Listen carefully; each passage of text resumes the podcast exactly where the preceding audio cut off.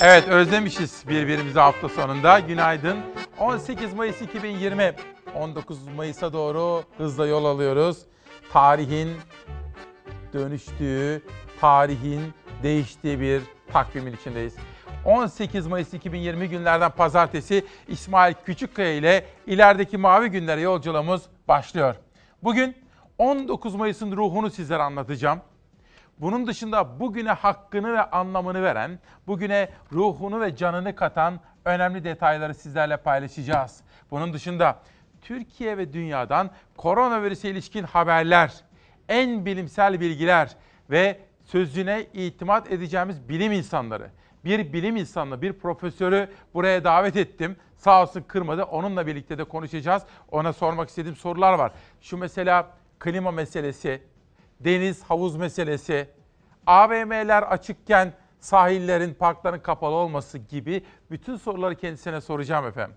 Bunun dışında bir cumhuriyet kadınını da sizlerle buluşturacağım bu sabah. Kendisine sözüm vardı. Güne anlamını katan mesajlarla birlikte özel bir sabah. Ben, ekip arkadaşlarım ve danışmanımın katkısıyla özel bir sabah randevusunda buluşacağız. Bugün birinci vazifemiz, pardon, Şehnaz pardon, size sormak istiyorum efendim. Birinci vazifemiz nedir? İnsan olmaktır. Başka? Birinci vazifemiz ülkemizi sevmektir. Cumhuriyetimize sahip çıkmaktır. Onu demokrasiyle taçlandırmaktır. Başka ne var mesela? Birinci vazifemiz nedir? diye bu sabah sizlere soracağım. Gazete manşetleri gelecek. Bugün yine soldan sağa 3 ayrı kuşakta toplam 17 gazeteden alıntılar yapacağız. Bunun dışında yerel gazetelere bakacağız. Bunun dışında dünyanın manşetlerine bakacağız. Müzik var, şiir var, nutuk var. Hepsini sizlere anlatacağım. Önce bir Hürriyet gazetesi gelsin. Birinci vazifemiz dediğimiz zaman Hürriyet gazetesinin manşetinde acaba ne var? Önce şöyle bir okumak istiyorum. En kararlı yolcu. Bugün Hürriyet gazetesi editörleri akıllıca ve anlamlı bir iş yapmışlar ve gazetede logonun hemen yanında Gazi Mustafa Kemal Atatürk ile ilgili bir alıntıya yer vermişler. Atatürk ilk işareti Bandırma vapurunda vermişti. En kararlı yolcu. Bandırma vapurunu Karadeniz'de batıracaklar ihbarı gelmişti Mustafa Kemal'e. Buna rağmen ölmek esir düşmekten daha iyidir diyerek 16 Mayıs 1919'da yola çıktı. Vapur işgalci güçler tarafından silah araması için Kız Kulesi açıklarında durdurulduğunda da gemideki arkadaşlarına şöyle dedi. Bunlar hürriyet uğruna ölmeye karar verenlerin kuvvetini anlayamazlar. Biz Anadolu'ya silah değil, ideali ve imanı götürüyoruz dedi. Ve sizlere bir soru. Bir vapur Karadeniz'e doğru açılırken yanında hangi ruhu taşımaktadır?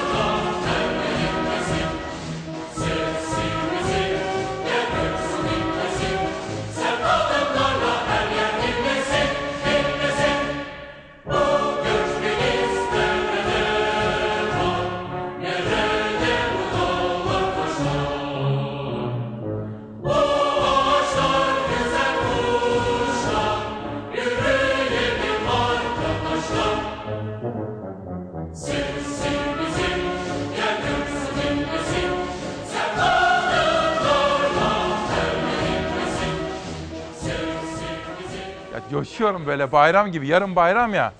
İstiyorum ki evlerinizde de o coşkuyu yaşayın böyle Fox'tan size böyle dalga dalga gelsin. Mesela bugün ve yarın Çağdaş Eğitim Vakfı'nın o pırıl pırıl gençlerinin dünyanın dört bir tarafından çektikleri videoları sizlerle paylaşacağım.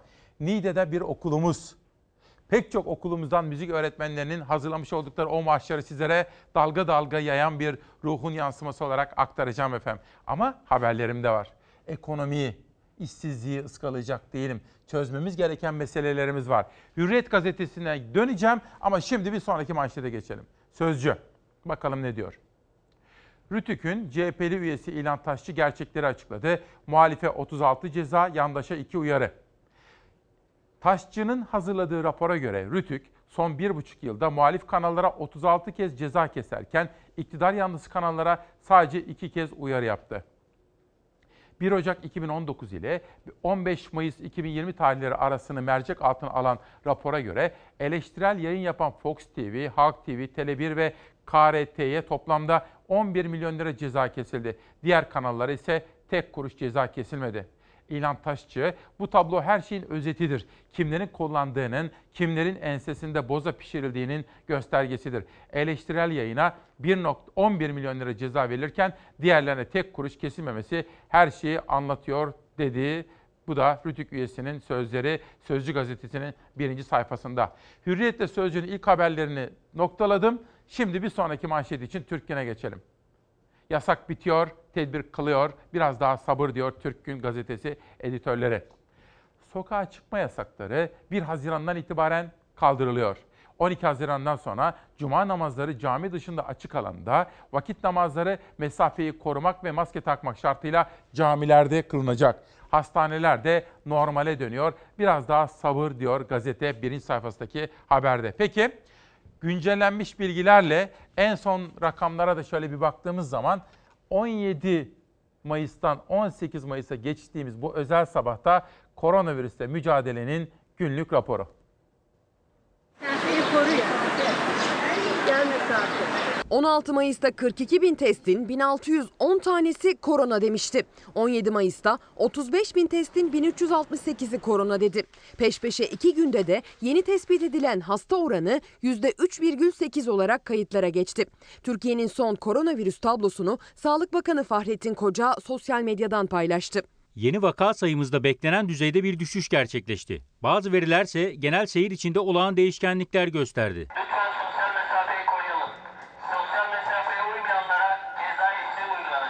16 Mayıs'ın tablosu 41 kişinin vefat ettiğini söylemiş, son dönemin en az vefat eden insan sayısı olan tablosu olarak kayıtlara geçmişti.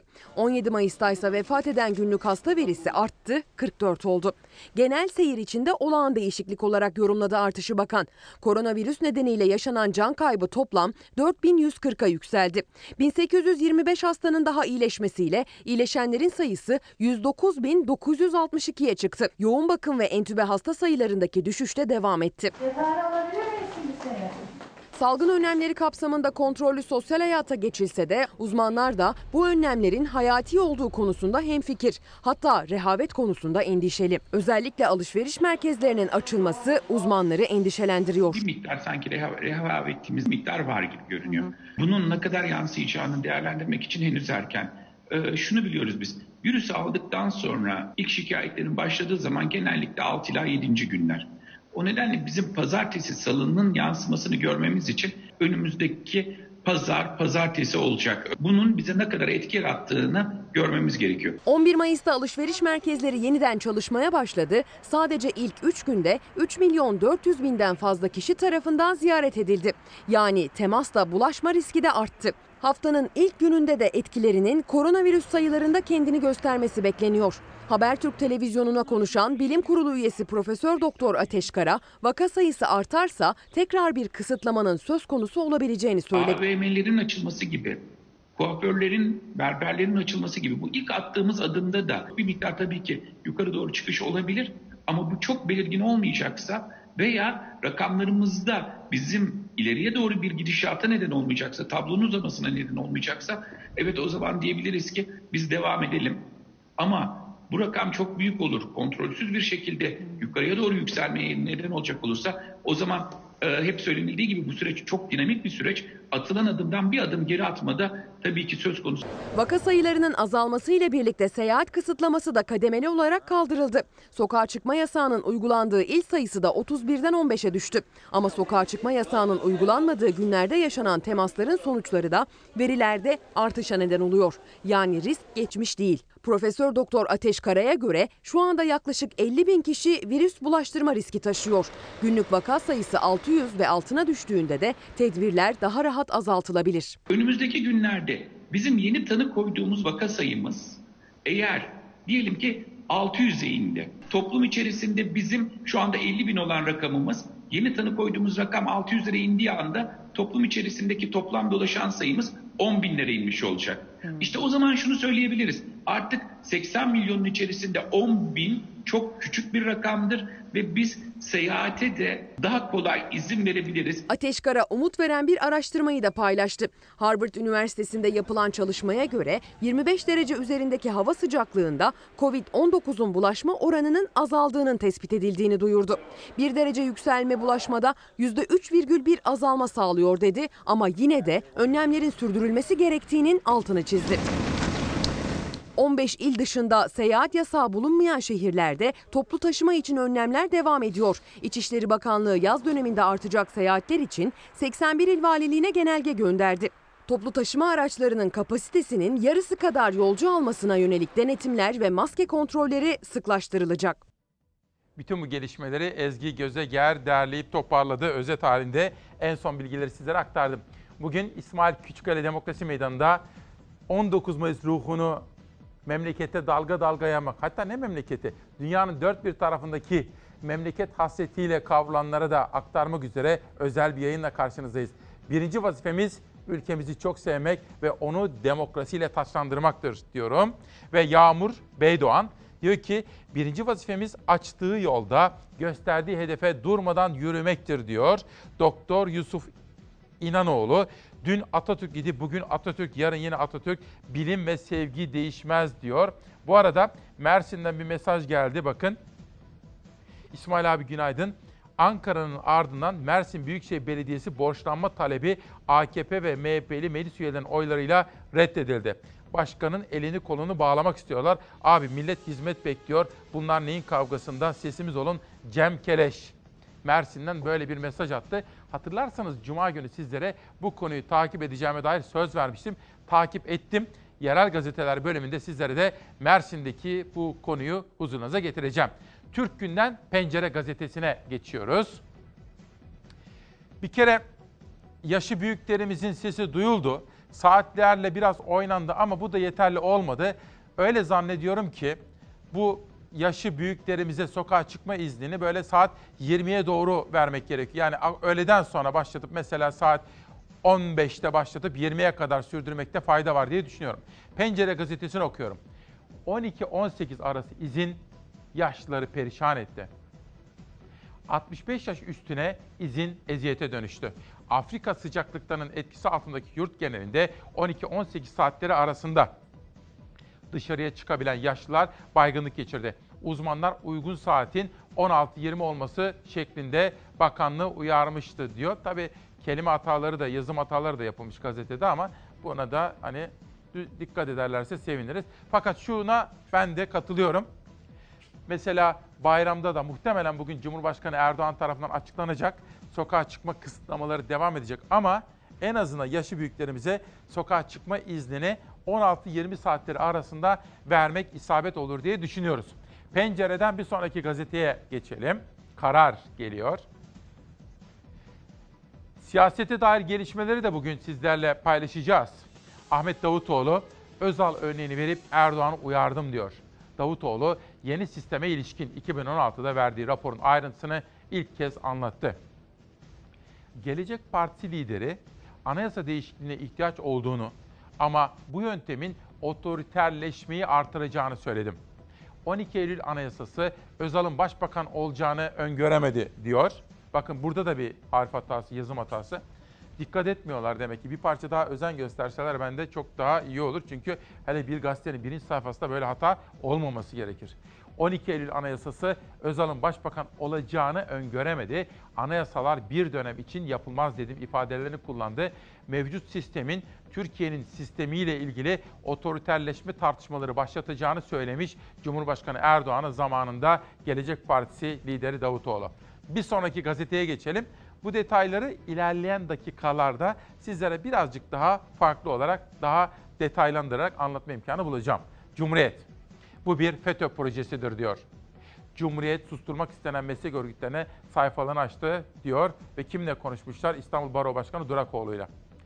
Baroların seçim usullerini değiştirmek için arka odada çalışma hazırlanıyor. Bakanın haberi yok.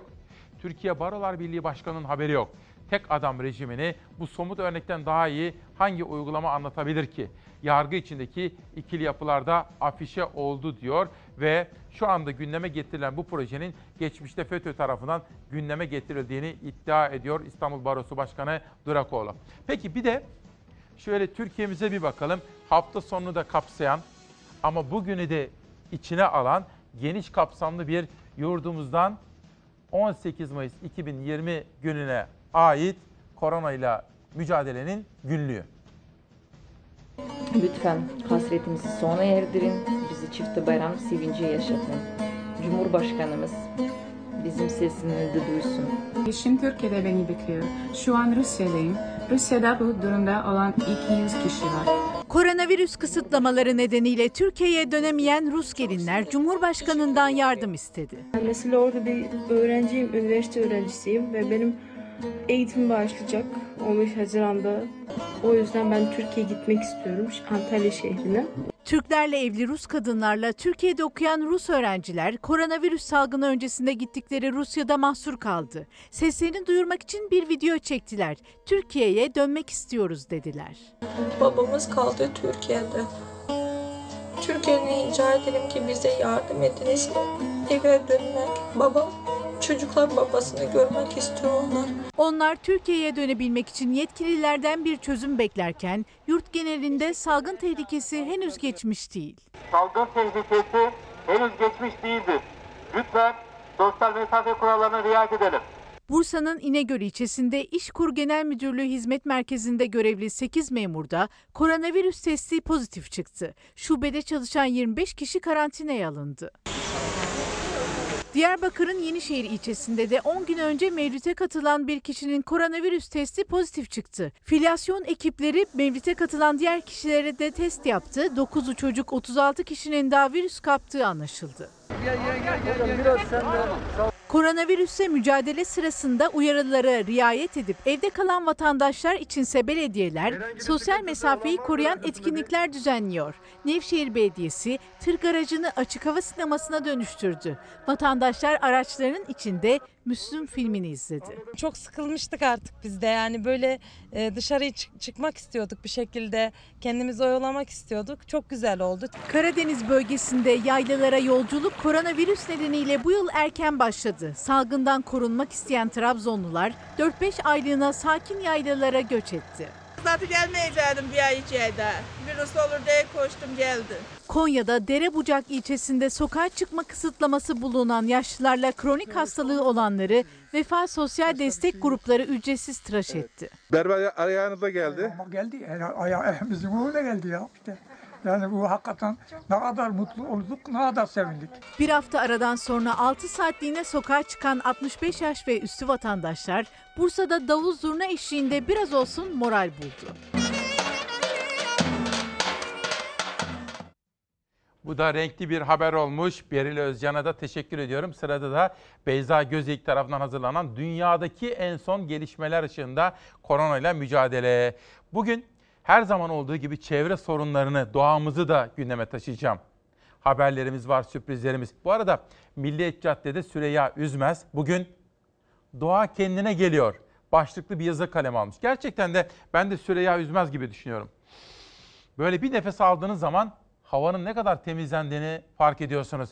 İnsanoğlu doğaya daha dikkat etmeli diyoruz bugünkü yazısında Milliyet Cadde'de Süreyya Üzmez. Ben de kendisi gibi düşünüyorum. Cumhuriyet'ten bir haber daha sonra Milliyet'e geçeceğim. Akar'ın 3 tasfiyesi Mehmet Ali Güller. Aksakallı ve Temel'in ardından Yaycı'nın görev değişikliği tartışılıyor. Pardon Şenaz bir saniye pardon. Bugün Nedim Şener ki FETÖ'yle mücadele yazıyor biliyorsunuz. Saygı Öztürk. Bir yazar daha vardı. Aytun Çerkin. Necati Doğru da yazmıştı hatta. Dört ayrı yazar Cihat Yağcı'nın görevden alınmasını sorguluyorlar. Önemli bir komutan. Türkiye'nin Libya ile yapmış olduğu o anlaşma ve haklarımızı Doğu Akdeniz'de koruyan o yaklaşımlar, teoriler Cihat Yağcı'nın kitaplarında vardı. Ki hatırlayacaksınız Cumhurbaşkanı ona teşekkür etmişti. Peki neden acaba görevden alındı? Bugün dört ayrı yazar o konuda kalem oynatmışlar. Sizlere ilerleyen dakikalarda parça parça özetler sunacağım. Akar'ın 3 tasfiyesi. Tüm Amiral Cihat Yaycı'nın Genelkurmay Başkanlığı emrine verilmesini FETÖ operasyonu diye yorumlayan da var. Doğu Akdeniz'de başlayacak harekat için görevlendirildiğini düşünen de. Bu Milli Savunma Bakanı Akar'ın Sezai Aksakallı ve İsmail Metin Temel'den sonra üçüncü tasfiyesi. Ortada Akar'ın tek adam olma kaynaklı ve 15 Temmuz TSK iç tartışması izlerini temizleme hedefli tasfiyelerinde tasfiyelerinden öte bir yapısal sorun var. Asıl kafa yormamız gereken budur diyor. Şöyle bir bakarsanız ben mesela bugün alıntılar yapacağım. Nedim Şener de bugün Hürriyet'teki köşesinde o karara dair bir yazı kalemi almış ve Cumhurbaşkanı'nın bir zamanlar konuşmasında Cihat Yağcı'dan öv, övgüyle bahsettiğini hatırlatıyor ve daha sonra bir ihale ve görevden alınma gerekçelerini tuhaf bulduğunu söylüyor Nedim Şener ve FETÖ'cüler devrede başlıklı bir yazı da var yazısının bölümünde. Aynı içerikli yazıları bugün Saygı Öztürk'te, Necati Doğru'da ve hatta Aytunç Erkin'de de görmek mümkün efendim. Ne olduğunu tam olarak anlayabilmiş değiliz ama yakın takip edelim. Geçelim Akar'dan sonra bir detay daha gelsin varsa. Saylan aramızdan ayrılalı 11 yıl oldu. ÇYD'de Genel Başkanı Profesör Doktor Ayşe Yüksel, Türkan Hoca'yı Cumhuriyet'e yazdı. Yüksel, Saylan'ın gelecek daha güzel olacak sözünü hatırlattığı yazısında bu cümle benim en umutsuz olduğum anlarda enerji kaynağım oldu. Sizi seviyor, hep yanımda hissediyorum diyerek emanetinin korunacağını söyledi. Dün aradım. Çağdaş Yaşamı Destekleme Derneği Başkanı hocamızı, Ayşe Yüksel hocamızı aradım, konuştuk. Türkan Saylan neden bir cumhuriyet kadınına rol modeldir diye sordum. Görüşlerini anlattı. Bize davet ettim Çalar Saat'e ve katıldı. Biraz sonra sizlere canlı yayında ondan da anlatacağız. Kimi? Türkan Saylan'ı. Tam da ölüm yıl döneminde özel dosyalar da hazırladık bu konuda. Cumhuriyetten geçelim milliyete. Sosyal devlet örneği olduk diyor. Bir tuhaf olmuş bu defa. Heh. Tekrar büyütelim. Sosyal devlet örneği olduk. Şimdi oldu. Meclis Başkanı salgın günlerini ve siyaseti değerlendirmiş. Kime? Abdullah Karakuş'a. Ve aynı zamanda bakın meclisteki çok deneyimli bir foto muhabiri büyüğümüz, meslek büyüğümüz Mustafa İstemi varmış orada. Öz, öz çekimde yapmışlar. Pandemide parası olana hizmet veren sağlık sistemine sahip devletlerin çöktüğünü belirten Meclis Başkanı Şentop, Türkiye'nin sosyal devlet olma konusunda dünyaya örnek olduğunu söyledi ve Türkiye'nin sergilemiş olduğu kriz yönetiminden övgüyle bahsetti. Milliyetten bir güne geçelim. Bir Gün gazetesinde sığınacak tek bir liman kalmayacak manşetini görüyorum. O da Ankara temsilcisi Nurcan Gökdemir'in imzasını taşıyan bir haber. AKP döneminde hız kazanan özelleştirme sürecinde 268 kurumda kamu hissesi kalmadı. Son hedef yeterli teklif alınamayan limanları elden çıkartmak diyor. 1986 yılında başlayan ve AKP iktidarı döneminde hızlanan özelleştirme sürecinde yol neredeyse bitti. 270 kuruluşta yapılan ve 268'inde hiç kamu payı kalmaması ile sonuçlanan özelleştirme politikalarının sürdürülmesiyle kamunun elinden çıkan varlıklara yenileri eklenecek. Özelleştirme İdaresi'nin 2019 raporunda bu yılki hedeflerine de yer verildi. Buna göre daha önce iptal edilen ya da yeterli teklif alınamadığı için tamamlanamayan liman ihaleleri de bu yıl gerçekleştirilecek diyor. Bugün ayrıca Sözcü gazetesi yazarı Çiğdem Toker de o çok tartışılan şehir hastaneleri ve ödeme sistemi bu konulardaki duygu ve düşüncelerini eleştirel bir bakış açısıyla ele almış ve okurlarıyla paylaşmış Çiğdem Toker bugün şehir hastaneleri dosyasını açmış efendim. Sırada dünyadan hafta sonunu da kapsayan ama bugünü de içeren 18 Mayıs 2020 Pazartesi sabahının koronavirüsle mücadelenin günlük raporu. Sağlık personeli sırtlarına döndü, hastane ziyaretine giden Belçika Başbakanı neye uğradığını şaşırdı. Salgın önlemlerine isyan edenler sokağa çıktı. Avrupa'nın birçok ülkesi protestolarla sarsıldı.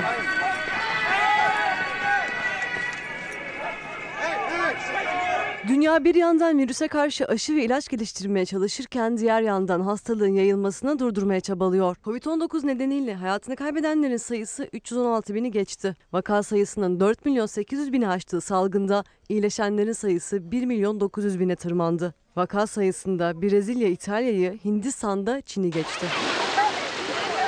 Bir günde görülen ölümlerin giderek azaldığı Avrupa'da öncelikli gündem hayatın normale dönmesi. Sıkı karantina sonrası normalleşme adımları atan ülkelerde İspanya'da bir ilk yaşandı. İki aydan bu yana bir gün içinde Covid-19'dan ölenlerin sayısı ilk kez yüzün altına düştü. 87 olarak gerçekleşti. Toplam can kaybı 27.650 oldu. Tedbirlerin kademeli gevşetilmesinden memnun olmayanlarsa sokaktaydı. İngiltere, Almanya ve Polonya'da kısıtlamaların bir an önce tamamen kaldırılmasını isteyen gruplar gösteri düzenledi. 8 binden fazla kişinin hayatını kaybettiği Almanya en geniş çaplı protestolara ev sahipliği yaptı. Birçok kentteki gösterilerde sosyal mesafe kuralları hiçe sayıldı. Polis çok sayıda göstericiyi gözaltına aldı. Kurallara uymayanlara para cezası kesildi. Vaka sayısının 56 bine yaklaştığı ve 9 binden fazla kişinin hayatını kaybettiği Belçika'da protestonun hedefi Başbakan Sophie Wilmes oldu. Wilmes, başkent Brüksel'de hastane ziyaret etmek isterken sağlık personelinin tepkisiyle karşılaştı. Yolun iki yanında toplanan doktor ve hemşireler aracıyla hastaneye giriş yapan başbakana sırtlarını döndü. Ses getiren eylemin nedeni ise Wilmes'in bütçeden sorumlu bakan olduğu dönemde sağlık sektöründe yaptığı kesintilerdi. Salgınla mücadeledeki başarısıyla konuşulan Yeni Zelanda'da ise Başbakan Jacinda Ardern sosyal mesafe kurallarından nasibini aldı. Erkek arkadaşıyla rezervasyon yaptırmadan bir kafeye giden başbakan yer olmayınca içeri giremedi. Başbakan Ardern yaklaşık yarım saatlik bekleyiş sonrası bir masada yer açılmasıyla kafeye girebildi. Bu dünyadaki genel manzaraydı. Biraz sonra hem yerel gazetelere bakacağız hem dünyanın manşetlerine, dünyadaki ülkeleri de tek tek ayrı ayrı da irdeleme fırsatı bulacağız efendim. Ayrıca şu anda ekip arkadaşlarıma yolladım. Çağdaş Eğitim Vakfı'nın dünyadaki gururumuz olan gençlerin hazırlamış oldukları 19 Mayıs'a ilişkin videolar biraz sonra sizlerle buluşmayı bekliyor. Bir günden geçelim Anayurt Gazetesi'ne. Bugün bir yerel gazeteyi de aldım ulusal gazetelerin arasına. Çünkü bizim çok hassasiyetle üzerinde durduğumuz tarım ve üretim konusunda bir haber gördüm. Üretici mağdur, sorun bayrama kadar çözülmeli. Ömer Fethi Gürel'in sözleri manşette. Demet Aran haberleştirmiş. Soğan tarlada, patates depoda kaldı. Mısır'dan ithal patates getirilmesi patatesin depolarda çürümesine neden oluyor. CHP NİDE Milletvekili Ömer Fethi Gürer bu soruna bayrama kadar çözüm üretilmesi gerektiğini kaydetti diyor efendim. Tabii hepinizin aklında şu var biliyorum. Ramazan bayramı ne olacak? Sokağa çıkma kısıtlamaları devam edecek mi? Yoksa bir parça gevşetme olacak mı? Bugün kabine toplanacak ve Cumhurbaşkanı Erdoğan aynı zamanda biliyorsunuz AK Parti'nin lideri. Cumhurbaşkanı Erdoğan bugün bu konuda net açıklamaları yapacak efendim. Fakat bizler de küçük ipuçları aradık. Acaba İbrahim Kalın'ın sözlerinden ipucu ve manşet çıkar mı? İzleyelim. Ramazan bayramında da bir takım tedbirlerin alınması kuvvetle muhtemel. Cumhurbaşkanı Erdoğan'ın başkanlığında Bakanlar Kurulu bugün toplanacak kabinenin ana gündem maddesi Ramazan bayramı olacak. Toplantı öncesi Sözcü İbrahim Kalın bayramda sokağa çıkma kısıtlaması olabileceğinin sinyallerini verdi. 11 Mart'ta Türkiye'de ilk koronavirüs vakasının görülmesiyle hükümet bir dizi önlem aldı. Önce 65 yaş ve üstüne ardından 20 yaş ve altına sokağa çıkma kısıtlaması getirdi. 31 ile hafta sonları sokağa çıkma kısıtlamaları vardı. Kısıtlama olan il sayısı kısıtlamanın 6. haftasında 15'e indi. Sokağa çıkma kısıtlamasının 18-19 Mayıs günlerinde bakkal, market, manav, kasap, fırın, tatlıcı gibi işletmelerin açık olabilmelerine imkan sağlıyoruz. 16, 17, 18 ve 19 Mayıs'ta 15 ilde sokağa çıkma kısıtlaması getirildi. Yani bugün ve yarında o 15 il için kısıtlama devam ediyor. Ancak marketler bugün ve yarın 10-16 saatleri arasında açık olacak. Vatandaşlar evlerine en yakın marketten alışveriş yapabilecek. Geçtiğimiz hafta yapılan Bakanlar Kurulu sonrası Cumhurbaşkanı Erdoğan kısıtlamaların belli bir takvim içinde kaldırılacağını söyledi. Dün akşam konuşan Cumhurbaşkanlığı Sözcüsü İbrahim Kalın da normalleşmeden ne anlaşılması gerektiğini açıkladı. Maskeyle yaşamın süreceğini, sosyal mesafe kuralının uygulanması gerektiğini anlattı. Normalleşme derken korona sonrası sürecin yeni normal olduğunu akıldan çıkarmayalım. Hiçbir şey eskisi gibi olmayacak. Bu tedbirlerle yaşamaya uzun bir süre daha devam edeceğiz. Bugün toplanacak kabine öncesi Ramazan bayramında Arife günü de dahil 4 günlük sokağa çıkma kısıtlaması olacak mı sorusunu da yanıtladı Kalın. Bu haftanın kritik olduğunu vurguladı. Önümüzde Ramazan bayramı var. İnsanlar haklı olarak ne olacağını soruyor. Bu da büyük oranda önümüzdeki bir hafta içinde ortaya çıkacak tabloya bağlı. Şimdi gözler Cumhurbaşkanı Erdoğan'ın kabine toplantısı yapacağı açıklamada olacak. O toplantıda bayramda kısıtlama olacak mı? 15 ilde uygulanan giriş çıkış kısıtlamalarında bazı iller listeden çıkarılacak mı soruları yanıt bulacak. 18 Mayıs 2020 Pazartesi sabahında İsmail Küçükkaya ile Demokrasi Meydanı'ndasınız. Bu az evvel izlediğiniz haber de Zafer Söken imzası taşıyor. Biraz sonra 19 Mayıs ruhunu yansıtan haber ve marşlarla başlayacağız. Sonra siyaset, ekonomi, spor, ligler, Almanya'da Bundesliga başladı. Pek çok haberi ve sürprizleri sizlere aktaracağım. İki konuğum olacak. Konuklarımdan birisi bir bilim insanı. O bize koronavirüste mücadelede mesela denize girebilir miyiz?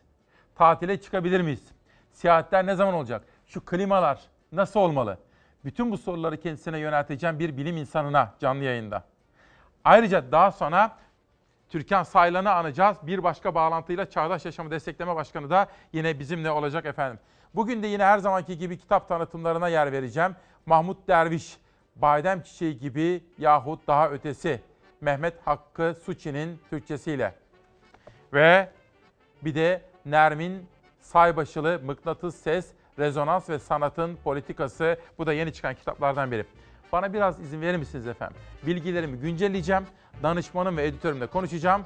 Aranıza marşla geleceğim. Bir kere daha hoş geldiniz. Bir kere daha günaydın. 18 Mayıs 2020 Pazartesi sabahında İsmail Küçükkaya ile Demokrasi Meydanı'na hoş geldiniz. 19 Mayıs'a doğru yol alıyoruz. Tarihimizin dönüştüğü, bir devlet kurduğumuz, işgal altındaki bir millet, bir halk, bir ana yurt ve Mustafa Kemal'in etrafında kenetlenen bir halk. O yolculuk Samsun'a doğru olmaktadır ama aslında bir milletin, bir imparatorluğun dağılırken yeni bir devleti. Bakın size bir fotoğraf göstereceğim. Geliniz. İşte bu. Mustafa Kemal Paşa ve beraberindekileri Samsun'a götüren bandırma vapuru. Bu kitabı sizlere bugün anlatacağım. Orhan Çekiç, İmparatorluktan Cumhuriyete 1919 başlangıç Samsun'dan Erzurum'a. Bu kitabın 102. sayfasında diyor ki artık Mustafa Kemal için Anadolu'ya geçmekten başka çıkar yol kalmamıştı diyor. İşte o yolculuğun nedenini sizlere anlatacağım. Ama önce dağ başını duman almış. Dağ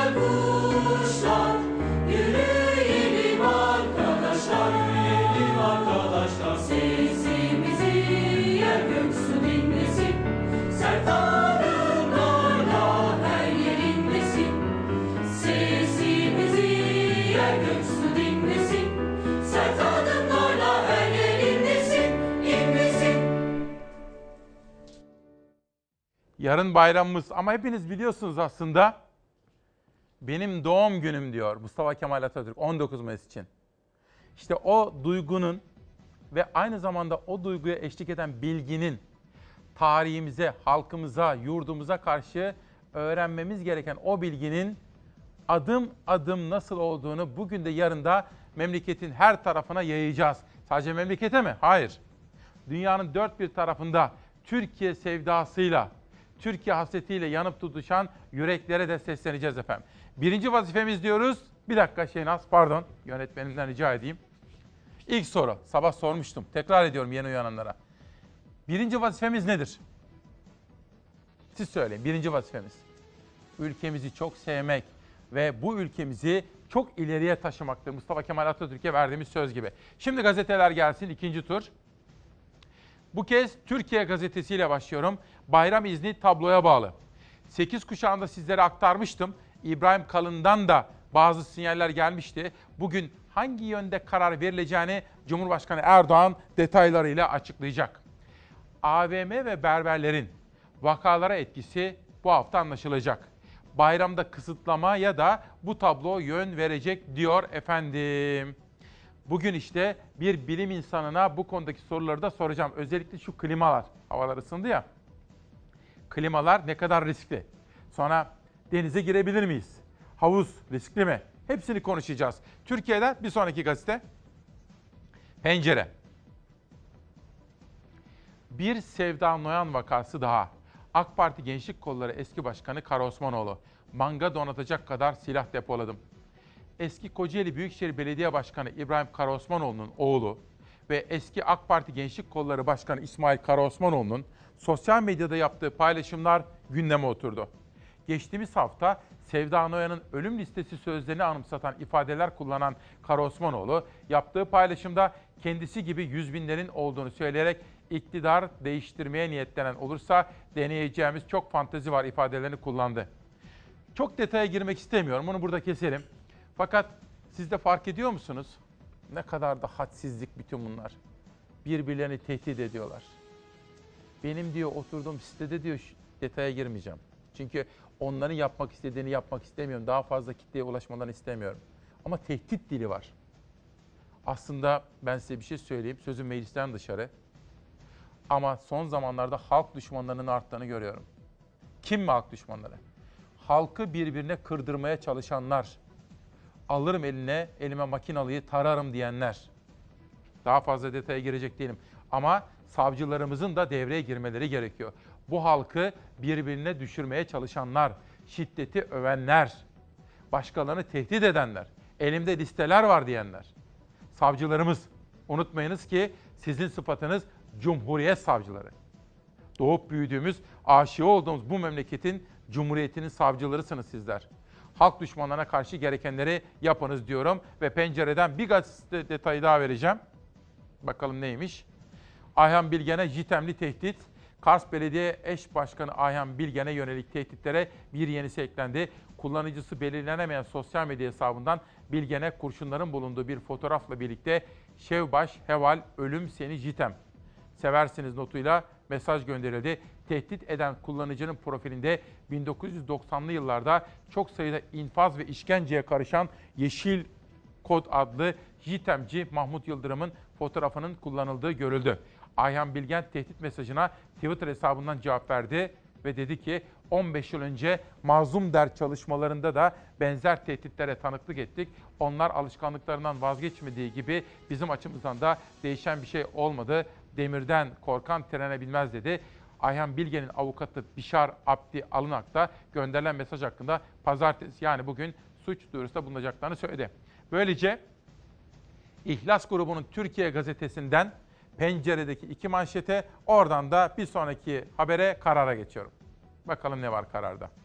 Gençliğin umutsuz bayramı. Hayır. Bu başlığı kabul etmiyorum. Cumhuriyetin gençleri asla umutsuz değildir. Neden? Çünkü 1918-19 yılından daha mı zor durumdayız? Memleket her tarafı işgal edilmiş durumdaydı. O umutsuz durumda bile bir yürek çıktı ve halkı etrafında kenetledi. O yüreğin adı Mustafa Kemal'di. Daha mı umutsuzuz? Hayır. O zamanki koşullarda bile hiç pes etmeyenler bize pes etmemeyi öğrettiler öyle değil mi? Okuyalım bakalım demiş. Başlığa itiraz ettim ama. 19 Mayıs öncesi Türkiye'de gençliğin durumuna ilişkin veriler düşündürücü tabloyu ortaya koydu. 15 yaş üstü işsizlik son 40 yıldaki en yüksek seviyeye ulaştı. Üniversite eğitiminin kalitesindeki geriye gidiş ve ne çalışan ne okuyan oranının %26'ya ulaşması nüfus içinde en dinamik kesim olan 13 milyonun içinde bulunduğu sıkıntılar için en ciddi uyarı oldu diyor. Dikkat ediyorsanız ben de tabii şapır şapır terlemeye başladım. İnanın sırtımda böyle ter. Arada da re- reklam arası gömleğimi bile değiştirdim. Çünkü şundan havalar bildiğiniz gibi değil. Yer yer bazı illerimizde son 40 yılın hatta bazı yerlerde son 50-60 yılın en yüksek Mayıs ayı ortalamalarının üzerine çıkan sıcaklıkları gördük. Şenaz bir dışarıya bakabilir miyim? Rica etsem. Evet, İsmail Küçükkaya Demokrasi Meydanı'nda bulunduğumuz Fox binasından dışarıya baktığım zaman canlı yayında saatler 8.40'ı gösterirken işte manzaramız böyle. Manzara böyle ama hele İstanbul, Adana, Antalya hem sıcak hem de nemli. Sıcaklıklar mevsim normallerinin üzerine çıktı, nem değerleri düştü. Yurdun güney hattında ve güneybatısında orman yangını riski yüksek, tedbirli olunmalı. Afrika üzerinden gelen sıcak hava dalgası yurdu etkisi altına aldı. Yurt genelinde cuma günü Afrika sıcaklarının etkisini yitirmesi bekleniyor. Hafta sonu hava sıcaklığı il il, ilçe ilçe rekor kırdı. Sıcaklıklar yurdun güney ve batı kesimlerinde mevsim normallerinin yer yer 15 derece üzerine çıktı. Örneğin Muğla'da Mayıs ayı sıcaklık ortalaması 24,7 dereceyken 39 derece ölçtü Meteoroloji Genel Müdürlüğü yetkilileri. Muğla'nın Bodrum ilçesinde de meteorolojik kayıt tutulmaya başlandığından bu yana en sıcak Mayıs günü yaşandı. Marmaris'te ise asfalt eridi sıcaktan. Meteoroloji yetkilileri bölgede hava sıcaklığının 40 derecenin üzerine çıktığını ölçtü. Dijital termometrelerse gün boyu güneş altında ısınmanın etkisiyle 47 dereceyi gösterdi Marmaris'te. Deniz suyu sıcaklığı 23 dereceye kadar yükseldi. Meteoroloji 6. Bölge Müdürü Adana'da en yüksek hava sıcaklığını 41 derece ölçtü. Gün boyu güneş altında kalan dijital termometreler ise 52 dereceyi gösterdi. Antalya'da ise meteoroloji yetkilileri 90 yıllık rekorun kırıldığını duyurdu. 1929'dan beri meteorolojik kayıt tutulan şehirde Mayıs ayında 37,7 derece ölçülmüştü en yüksek. Antalya'da gün içinde 40 derecenin üzerine çıktı sıcaklık değerleri. Ancak en sıcak ilçe haberi Ege'den geldi. 44,5 derece ile İzmir'in Tire ilçesi 17 Mayıs'ta en sıcak termometreyi gördü. Peki sıcak hava dalgası ne zamana kadar etkisini sürdürecek? Meteorolojik verilere göre hava bugün de tüm yurtta kavurucu ölçüde sıcak olmaya devam edecek. Afrika üzerinden gelen sıcak havanın etkisi başta Akdeniz, Ege bölgeleri ve iç kesimlerde olmak üzere tüm yurtta devam edecek. Yurt genelinde sıcaklık değerleri mevsim normallerinin üzerinde ölçülecek. Yine rekorlar gelebilir. Marmara bölgesinde ise İstanbul ve çevresinde sisli hava etkili olacak. İstanbul'da ve Marmara genelinde perşembeye kadar yüksek nem oranları ölçülecek. Hava bunaltacak. Perşembe, cuma Marmara'da beklenen yağış geçişleriyle bunaltıcılığın etkisi azalabilir. Pazartesiden salıya önemli bir değişiklik beklenmiyor termometre değerlerinde. Gökyüzü salı yine açık olacak. Salı aşırı sıcakların etkisi süreceğe benziyor. Marmara ve Karadeniz'de çarşamba perşembe bunaltıcı hava kademe kademe etkisini yitirecek. Cuma günü hava serinleyecek. Ege, Akdeniz iç kesimlerde ise bunaltıcı aşırı sıcaklar cuma gününe kadar devam edecek. Cuma günü yurt genelinde yaşanacak sıcaklık düşüşüyle batı ve güney kesimlerde de Afrika sıcaklarının etkisi yerini mevsim normallerine bırakacağı benziyor. Birinci vazifemiz Cumhuriyetimizi demokrasiyle ama gerçek ve tam demokrasiyle taçlandırmak diyorum. Yavuz Bey'e de çok teşekkür ediyorum katılımı için. Bu arada ha, Zekiye Efendioğlu Cuma günü yayından sonra bizim burada temizlik işlerinden sorumlu ablamız var. Yasemin ablayla konuşuyordum. Abi dedi bir şey rica edebilir? Yasemin abla ne demek? Ne istiyorsan. Bir baktım telefon açıverdi. Tabii hepimizde maskeler falan var sonra. Zekiye Efendioğlu bir çığlık. Bir çalar saat kadını onu da bugün onun şahsında Zekiye Efendioğlu'nun şahsında bütün hepinizi de sevgiyle selamlamak istiyorum efendim. Bir kitap tanıtımı Profesör Doktor Kemal Erol'dan geldi. Kapsamlı yeni tıp sözlüğü. Tabii ben tıp camiasından değilim ama bu kitabı da tıp camiasından bir arkadaşımıza hediye edeceğim. İmzalı kitap içinde çok teşekkür ediyorum. Bugün Cihat Yağcı var. Hani daha evvel Cumhurbaşkanı da övgüyle bahsetmişti. Türkiye'nin Doğu Akdeniz'deki haklarını ve Libya ile olan o anlaşmanın da ana yapısını ortaya koymuştu. Devletimize büyük çıkarlar kazandırmıştı. Bugün Nedim Şener, Saygı Öztürk, Aytunç Erkin, Necati Doğru. Dört ayrı yazarda o konuda soru işaretleri var. Acaba bu Cihat Yağcı görevden neden alındı? FETÖ'cüler seviniyor diyor yazarlar. Nedim Şener de bakın. Bu konuda uzun ve kapsamlı bir analiz yapmış. Tuhaf bulmuş görevden alınma gerekçelerini. Ama aynı şekilde Saygı Öztürk de, aynı şekilde Necati Doğru da, Aytunç Erkin de bu görevden almayı manidar buluyorlar efendim. Günün medya dünyası bakımından en fazla hakkında yazı yazılan konularından birisi tüm amiral Cihat Yağcı olmuş. Karardan bir haber daha gelsin. Davutoğlu yeni sisteme ilişkin 2016'da verdiği raporun ayrıntısını ilk kez anlattı. Özal örneğini verip Erdoğan'ı uyardım. Gelecek Partisi lideri anayasa değişikliğine ihtiyaç olduğunu ama bu yöntemin yani şu anda bizi bizim yönetildiğimiz bu sistemin o tarihlerde tartışılırken demiş ki bu yöntem Türkiye'de otoriterleşmeyi artırır. Bunu kim söylüyor? Ahmet Davutoğlu. Başbakan o zaman kime söylüyor? Cumhurbaşkanı Erdoğan'a söylüyor. Diyor ki bizim önerdiğimiz bu sistem doğru değil. Türkiye'deki otoriterleşmeyi artırır diyor. 12 Eylül Anayasası Özal'ın başbakan olacağını öngöremedi. Anayasalar bir dönem için yapılmaz dedim ifadelerini kullandı. Bu röportajın tamamını okudum. Tabii burada hepsini sizlere anlatamam ama özet olarak şöyle söyleyeyim.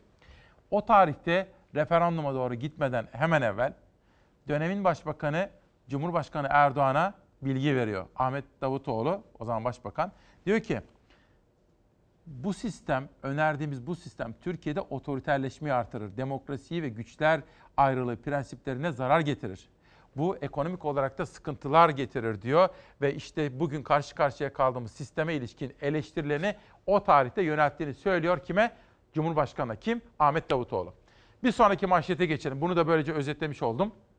Sırada Cumhuriyet gazetesi var. Soruşturmaların amacı çok açık. İmamoğlu Cumhuriyet'e konuştu. İlayda Kaya, Ekrem İmamoğlu'na bir soru sormuş. Neden bu kadar soruşturma var? Bunların anlamı nedir? İmamoğlu nasıl yanıtlamış okuyalım. Beylikdüzü'nde görevde olmadığı dönemin bile hakkında açılan 27 soruşturmaya dahil edildiğini vurgulamış ve demiş ki soruşturmalar hukuki değil. Bilirkişi raporları bana iletilmedi. Savunma hakkım kısıtlandı. Müfettişin siyasi kimliği de her şeyi anlatıyor dedi. Bir soru soracağım. Sonra sizi Ankara'ya götüreceğim. Günün bence en renkli haberi. Ankara'dan günün en renkli haberi. Düşüneceksiniz, güleceksiniz.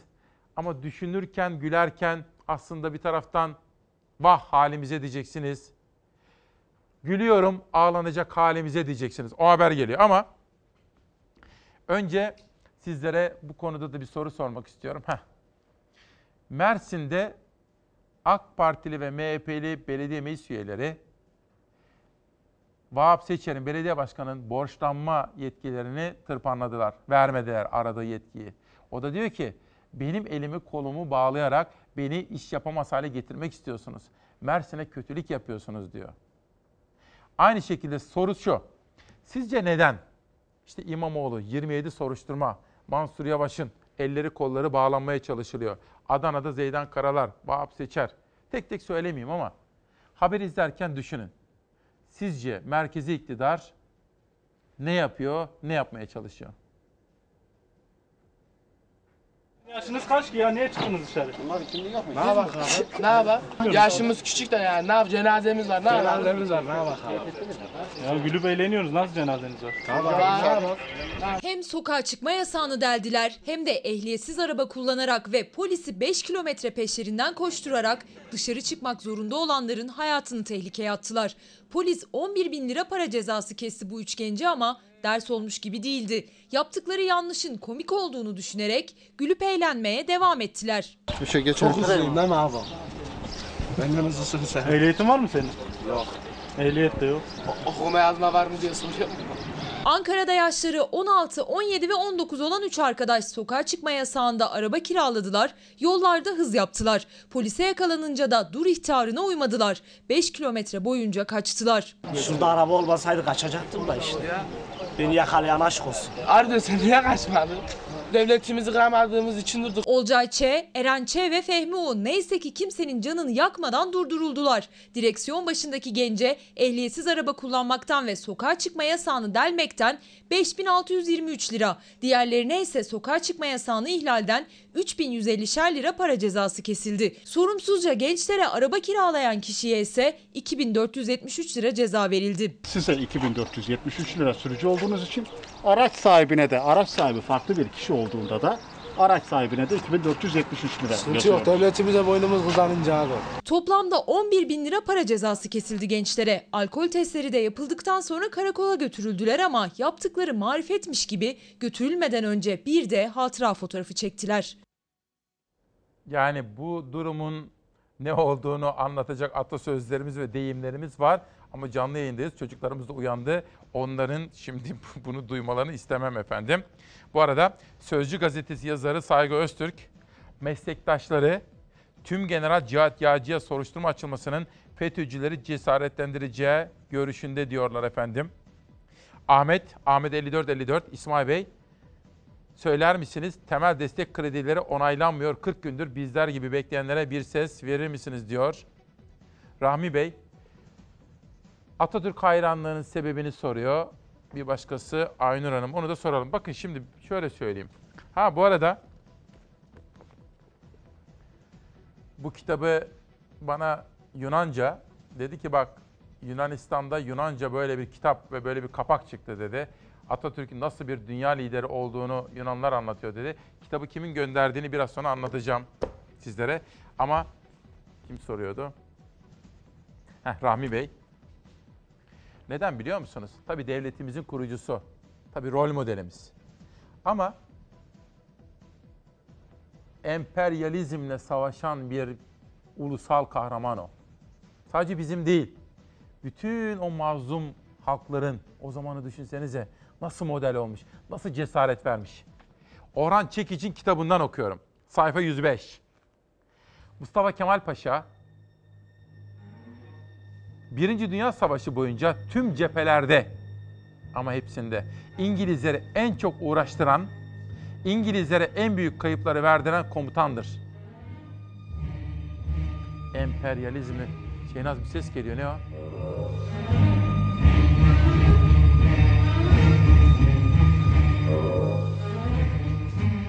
Şeynaz Murat müthiş oldu bu. Yani bu duyguyu yaşamanızı istiyorum. Ama bu duyguyu yaşarken bir taraftan anlamamız gerekiyor efendim. Yani sevda ama neyi sevdiğimizi de bilmemiz gerekiyor. Bak güzel bir soru.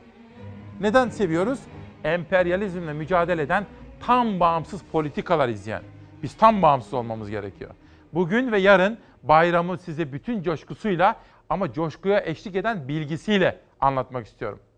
Mesela saat 10 kuşağında Çağdaş Yaşamı Destekleme Dernek Başkanımız Ayşe Yüksel hocamız bizimle olacak. Türkan Saylan'ı bir cumhuriyet kadınını anlatırken aslında genç kızlarımıza rol model olarak sunacağız onları. Cumhuriyetten bir haber daha var mı arkadaşlar bakalım? Gelecek daha güzel olacak. Saylan aramızdan ayrılalı 11 yıl oldu. Hazır mı haber arkadaşlar? Peki. Dün aradım hocayı. Ayşe hocayı. Hocam dedim bana biraz Türkan Saylan hocamızı anlatır mısınız? Ben tabii ki onun cüzdanla mücadelesini biliyorum. Anadolu'da karış karış köylerimizi dolaşarak yaptıklarını biliyorum. FETÖ ile mücadele konusunda çektiği çileleri de, verdiği mesajları da biliyorum. Ama bana onun bana onun insani özelliklerini de anlatır mısınız dedim. Anlattı.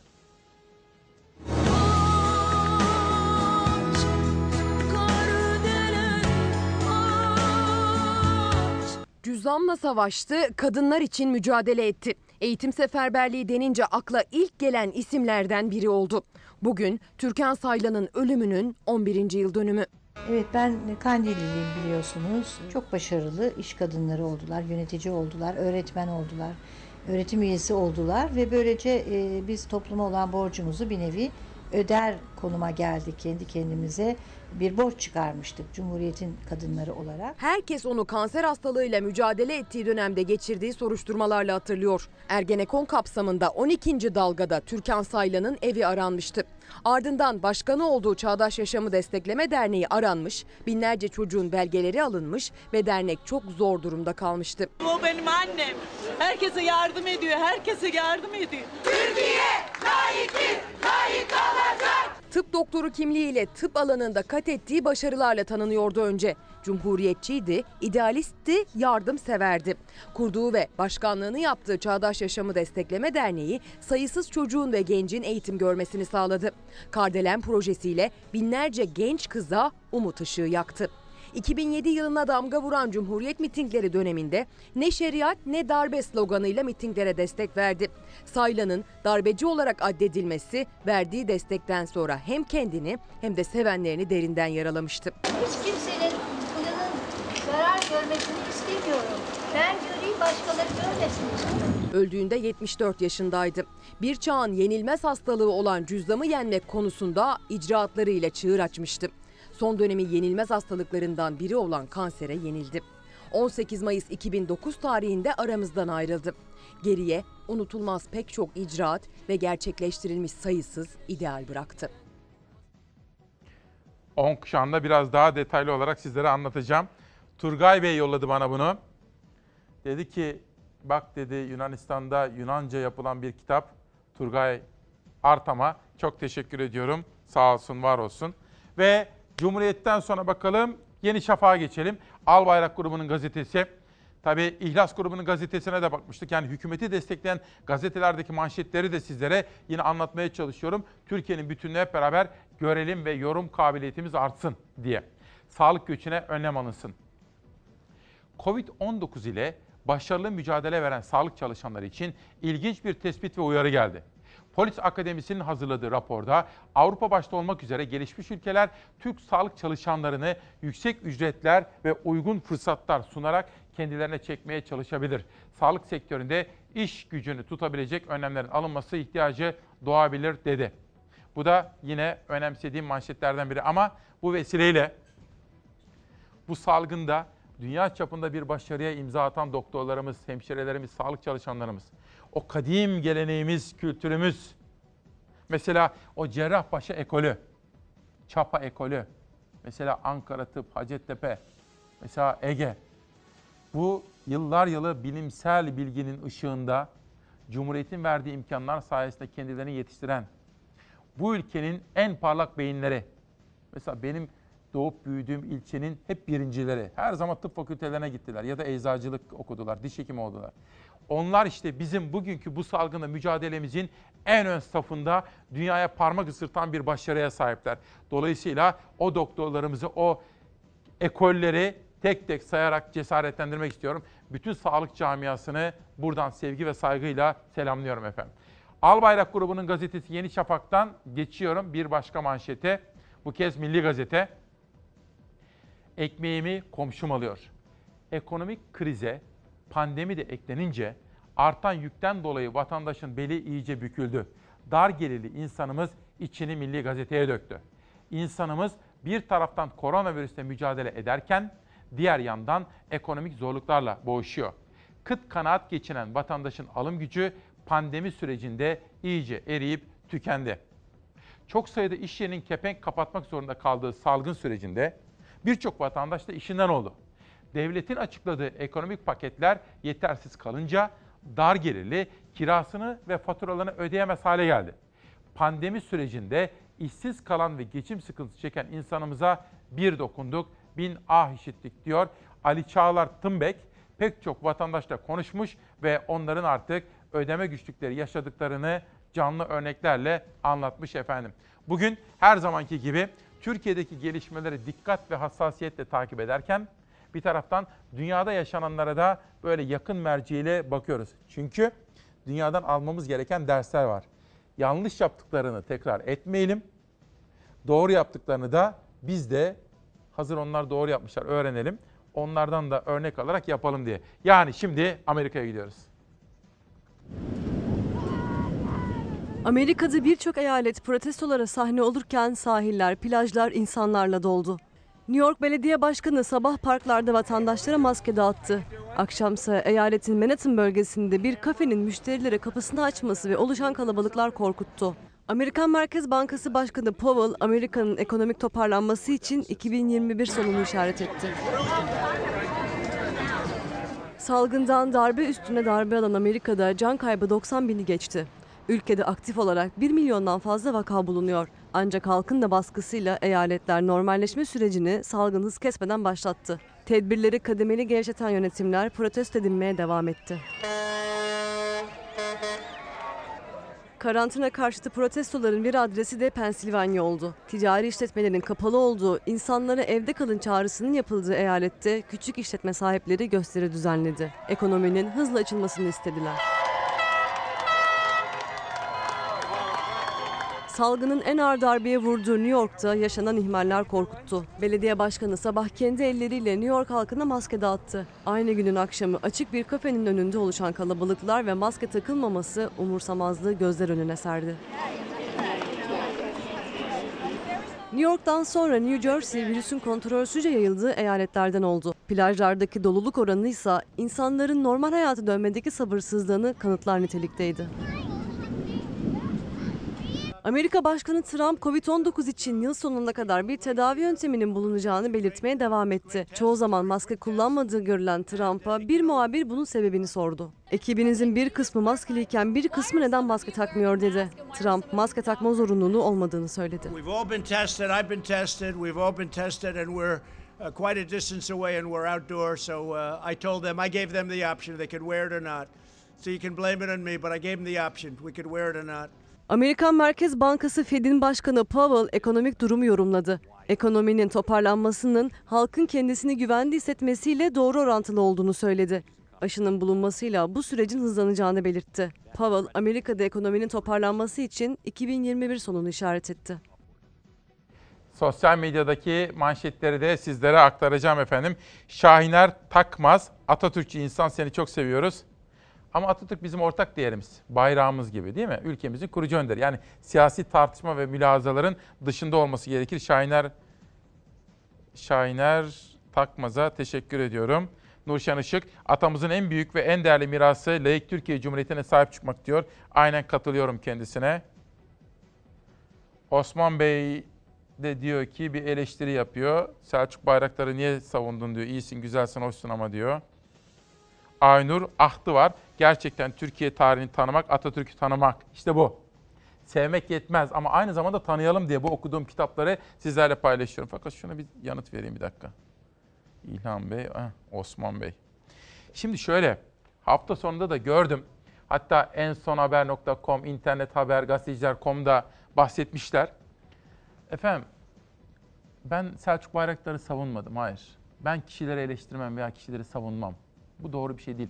Sistemi eleştiririm veya sistemi olumlarım.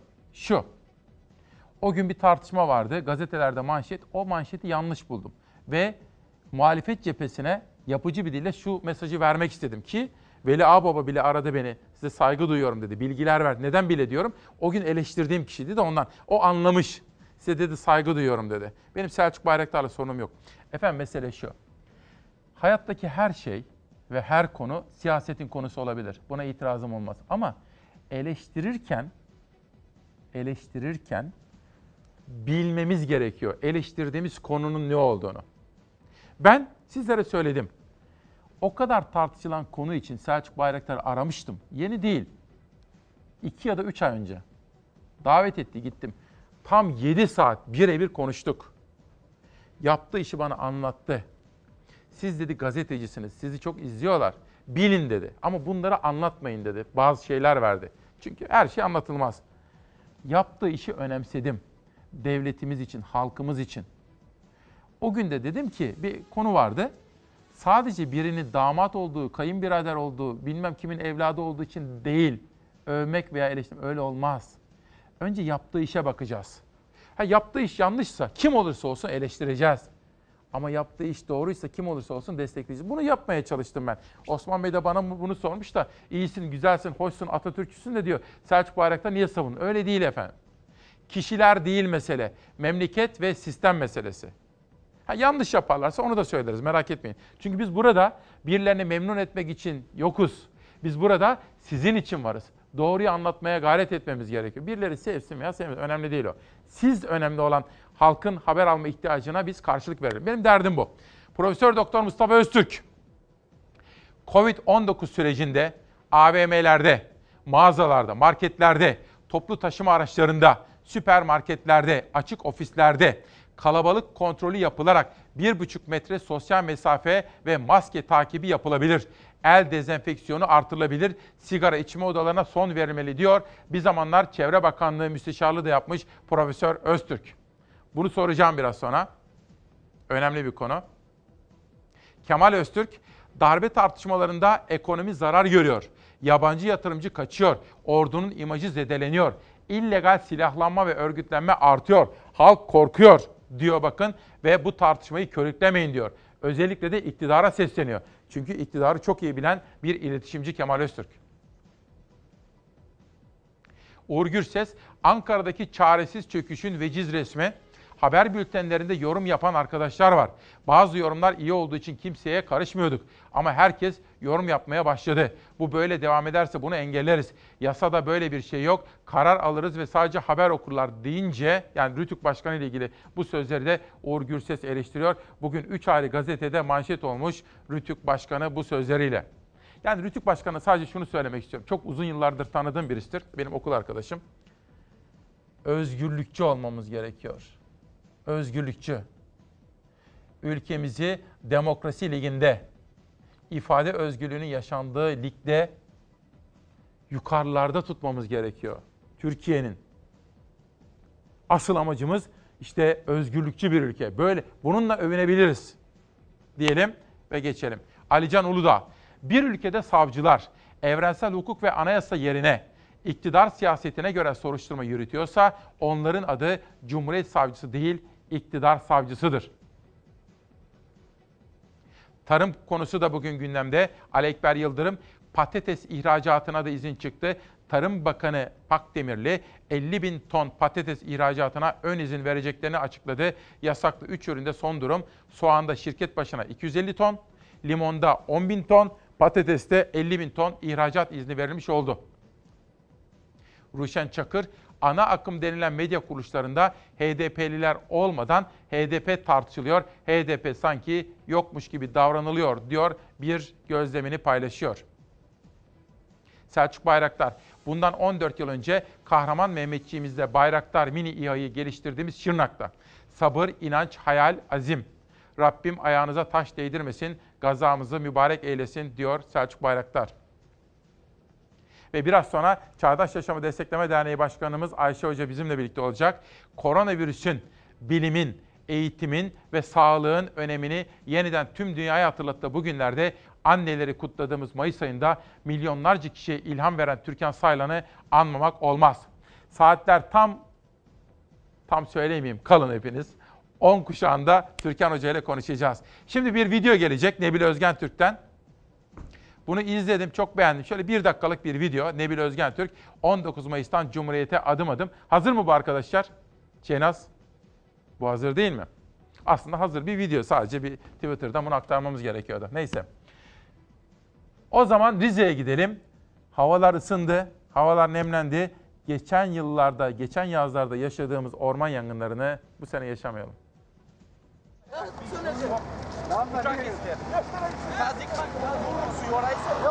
Havalar ısındı, yangın haberleri peş peşe geldi. Adana'nın Kozan ilçesinde 24 saatte iki orman yangını çıktı. Mersin'in Silifke ilçesinde çıkan yangın güçlükle kontrol altına alındı. Sıcaklığın mevsim normallerinin üzerinde seyrettiği Kuzey Kıbrıs Türk Cumhuriyeti'nde de ormanlık alan yandı. Adana'da sıcaklık 43 dereceyi geçti. Kozan ilçesinin Turgutlu mahallesinde bulunan ormanlık alan cayır cayır yandı. Yangının hem sarp arazide çıkması hem de rüzgar sebebiyle alevlerin yayılması müdahaleyi iyice zorlaştırdı. Turgutlu Mahallesi sakinleri ihbarda bulununca olay yerine Orman İşletme Müdürlüğü'ne bağlı söndürme ekipleri geldi. Büyükşehir Belediyesi İtfaiye Daire Başkanlığı'na bağlı ekipler de destek için gönderildi. Yangın 10 saat yakın bir mücadele sonrasında kontrol altına alındı. Mersin'in Kozan ilçesi 24 saat içinde çıkan ikinci orman yangınına şahit oldu. Mersin'de hem Tarsus'tan hem de Silifke'den orman yangını haberleri geldi. Silifke'de belirlenemeyen bir nedenle çıkan yangın havadan ve karadan müdahaleyle kontrol altına alındı. Tarsus'un Akçakocalı mahallesinde ise bozuk orman arazisi yandı. Tarsus Orman İşletme Müdürlüğü ekipleri yangını söndürdü. Hava sıcaklığının mevsim normallerinin üzerinde seyrettiği Kuzey Kıbrıs Türk Cumhuriyeti'nin Girne bölgesinde yer alan Tepebaşı Ormanlık Alanı'nda yangın çıktı. Çıkan yangında alevler ODTÜ Kuzey Kıbrıs kampüsüne kadar ilerledi. Kampüsteki öğrenciler ve çalışanlar tahliye edildi. Türkiye'den 3 helikopter yangına müdahaleye destek için havalandı. Başbakan Ersin Tatar yangının büyük ölçüde kontrol altına alındığını duyurdu. Hafta sonunda bir hocamızı aradım. Çevre Bakanlığı müsteşarlığı da yapmış. Ona merak ettiğim sorular vardı. Mesela klima. Hocam klimayı ne yapacağız dedim. Onun dışında denize girebilecek miyiz? Ya havuz ya kaplıca. Benim doğup büyüdüğüm Simav'da Eynal kaplıcaları vardır. Belediyemiz işletiyor. Ne yapacağız dedim kaplıcaları falan. Hepsini yanıtladı ama bir dakika. Şunu bakın. Bir dakika. Biraz önce. Gel buraya gelelim şöyle. Bir dakika. Her şey bir yüzyılın içine sığdırıldı. Savaş ve barış, zenginlik ve yoksulluk, cesaret ve korku, inanç ve bezginlik. Ama hayallerimiz vardı. Kaderimizi avuçlarımızda tuttuğumuza dair inançlarımız vardı. Her attığımız adımın insanlığın geleceğine bir tuğla eklediğini biliyorduk. Haydarpaşa karında inip İstanbul'daki işgalci filosuna karşı geldikleri gibi giderler diye haykıran Mustafa Kemal Paşa, İzmir'in kaybedilişinin ertesi günü Anadolu ile kucaklaşacaktı.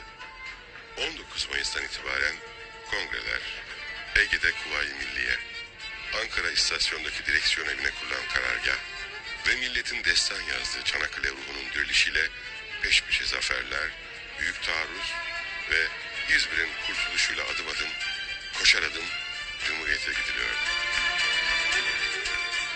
Her şey Şimdi ben bunu hafta sonunda Twitter'da görünce arkadaşlarımla rica ettim. Bu çok önemli çünkü.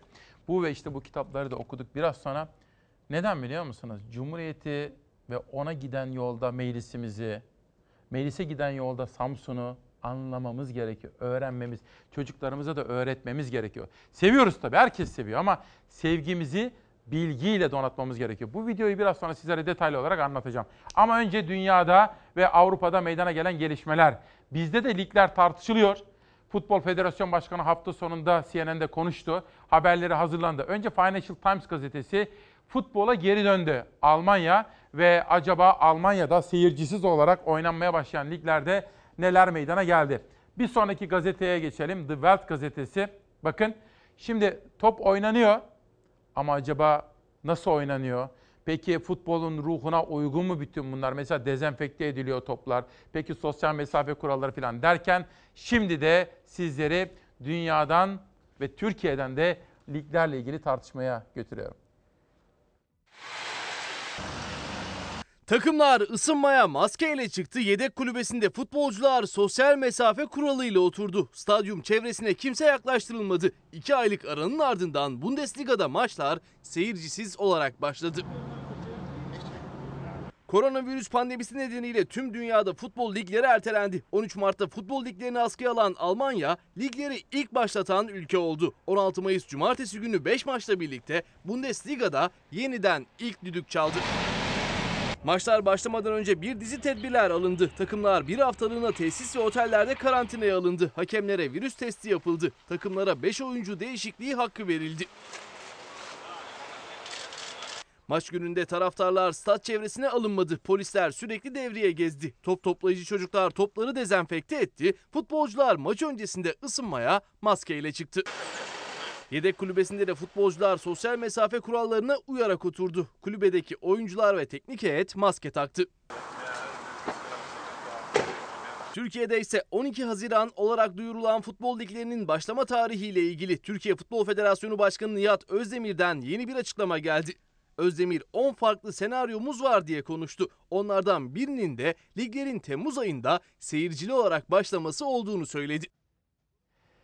Ve benim merak ettiğim bazı hususlar vardı ve Twitter'da da takip ettiğim, Çevre Bakanlığı müsteşarlığı yaptı. Ta o günlerden beri takip ettiğim bir isim, milletvekili de yapmış bir isimdir. Profesör Doktor Mustafa Öztürk. Ben kendisine sorular sordum ve kendisini İsmail Küçükkaya Demokrasi Meydanı'na davet ettim. Hocamız da bizi kırmadı sağ olsun. Dönelim bakalım. Hocam günaydın nasılsınız? Günaydın, iyi, e, iyi e, günler dilerim. İyi çalışmalar, başarılar dilerim. Çok teşekkür. Hocam sizin özellikle sosyal medyada, Twitter'daki paylaşımlarınızı dikkatle takip ediyorum. Zaman zaman izleyenlerime de buradan aktarıyorum. Çünkü bilimsel bilgi ışığında bilgiler veriyorsunuz bizlere. Önce şöyle bir Evet. girmek istiyorum. Biraz sonra klimayı da soracağım, denizleri, kaplıcaları da soracağım. Ama önce şunu sormak istiyorum hocam.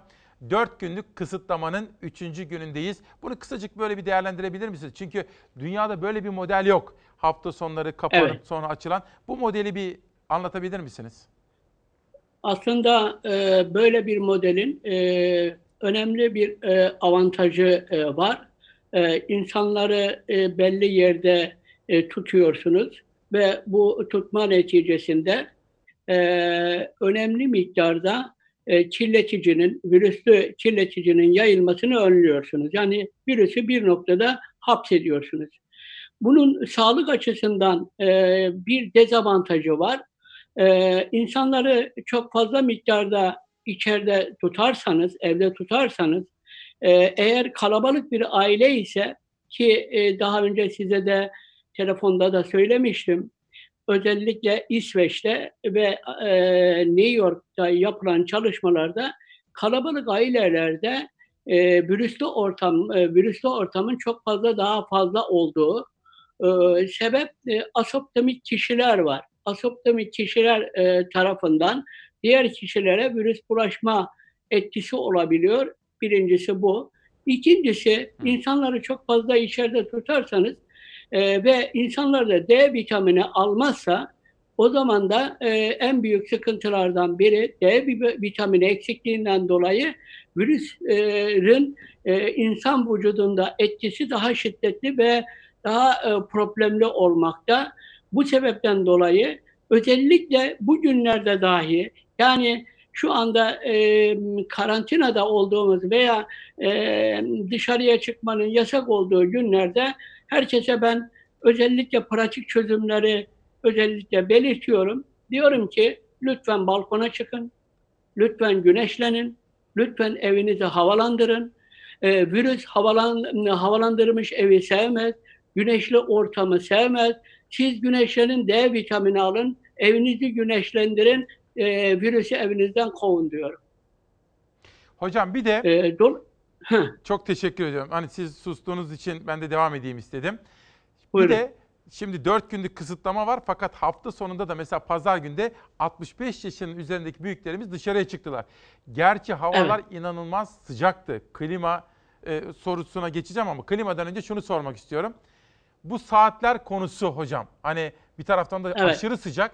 Bu konuda ne söylemek isterseniz? Ee, özellikle saat 12 ile e, 18 arası olması e, bana göre bir çevre profesörü olarak sıcaklığın doruk noktasına ulaştığı bir zamandır. Hatta e, yaz aylarında bizim korktuğumuz bir kirletici vardır. Ozon kirliliği dediğimiz bir kirletici vardır. Ozon kirliliği sıcaklıkla beraber çok yüksek değerlere çıkar. Bu sebepten dolayı keşke sabahleyin saat 8 ile 12 arası denseydi ve bu şekilde e, e, bu ozon kirliliğinin ve UV ışınların, güneşten gelen UV ışınlarının ve sıcaklığın fazla yüksek olmadığı değerde bu yapılsaydı daha sağlıklı, daha iyi olurdu. Bundan sonraki süreçte buna uyulacağını, bu tip kurallara uyulacağını zannediyorum. Artık kavurucu sıcaklar e, kapımızda bunu e, görmeye başladık. Ee, ve bu sebepten dolayı kavurucu sıcakların olduğu zamanlarda insanlarımızı e, UV ışınlarından, insanlarımızı sıcaklardan mutlaka koruyucu önlemleri almamız lazım, almak da gerekiyor diyorum. Şu da olabilir mi hocam? Hani benim aklıma sabah manşetleri okurken şu da geldi. Hani 12 civarında değil de diyelim 15'ten 20'ye kadar ya da 16'dan 20'ye Aynen kadar. öyle ya da on, aynen doğru ya sabahleyin 8 ile 12 arası ya da e, hatta e, 16 ile e, 21 arası daha e, geç saatlerde olabilir. E, böylece 3 tane farklı kirleticinin insan sağlığı bir sıcaklık kirliliği dediğimiz bir kirlilik var. Bu kirlilikten önlenmiş olurdu insanlarımız. Yaşlılarımız daha hassastır. İnsanlarımız e, çevresel şartlara daha hassas durumdadır. Birincisi bu. İkincisi ozon kirliliği dediğimiz bir kirlilik var. Ozon kirliliği dediğimiz kirlilikten de minimum etkilenebilirdi.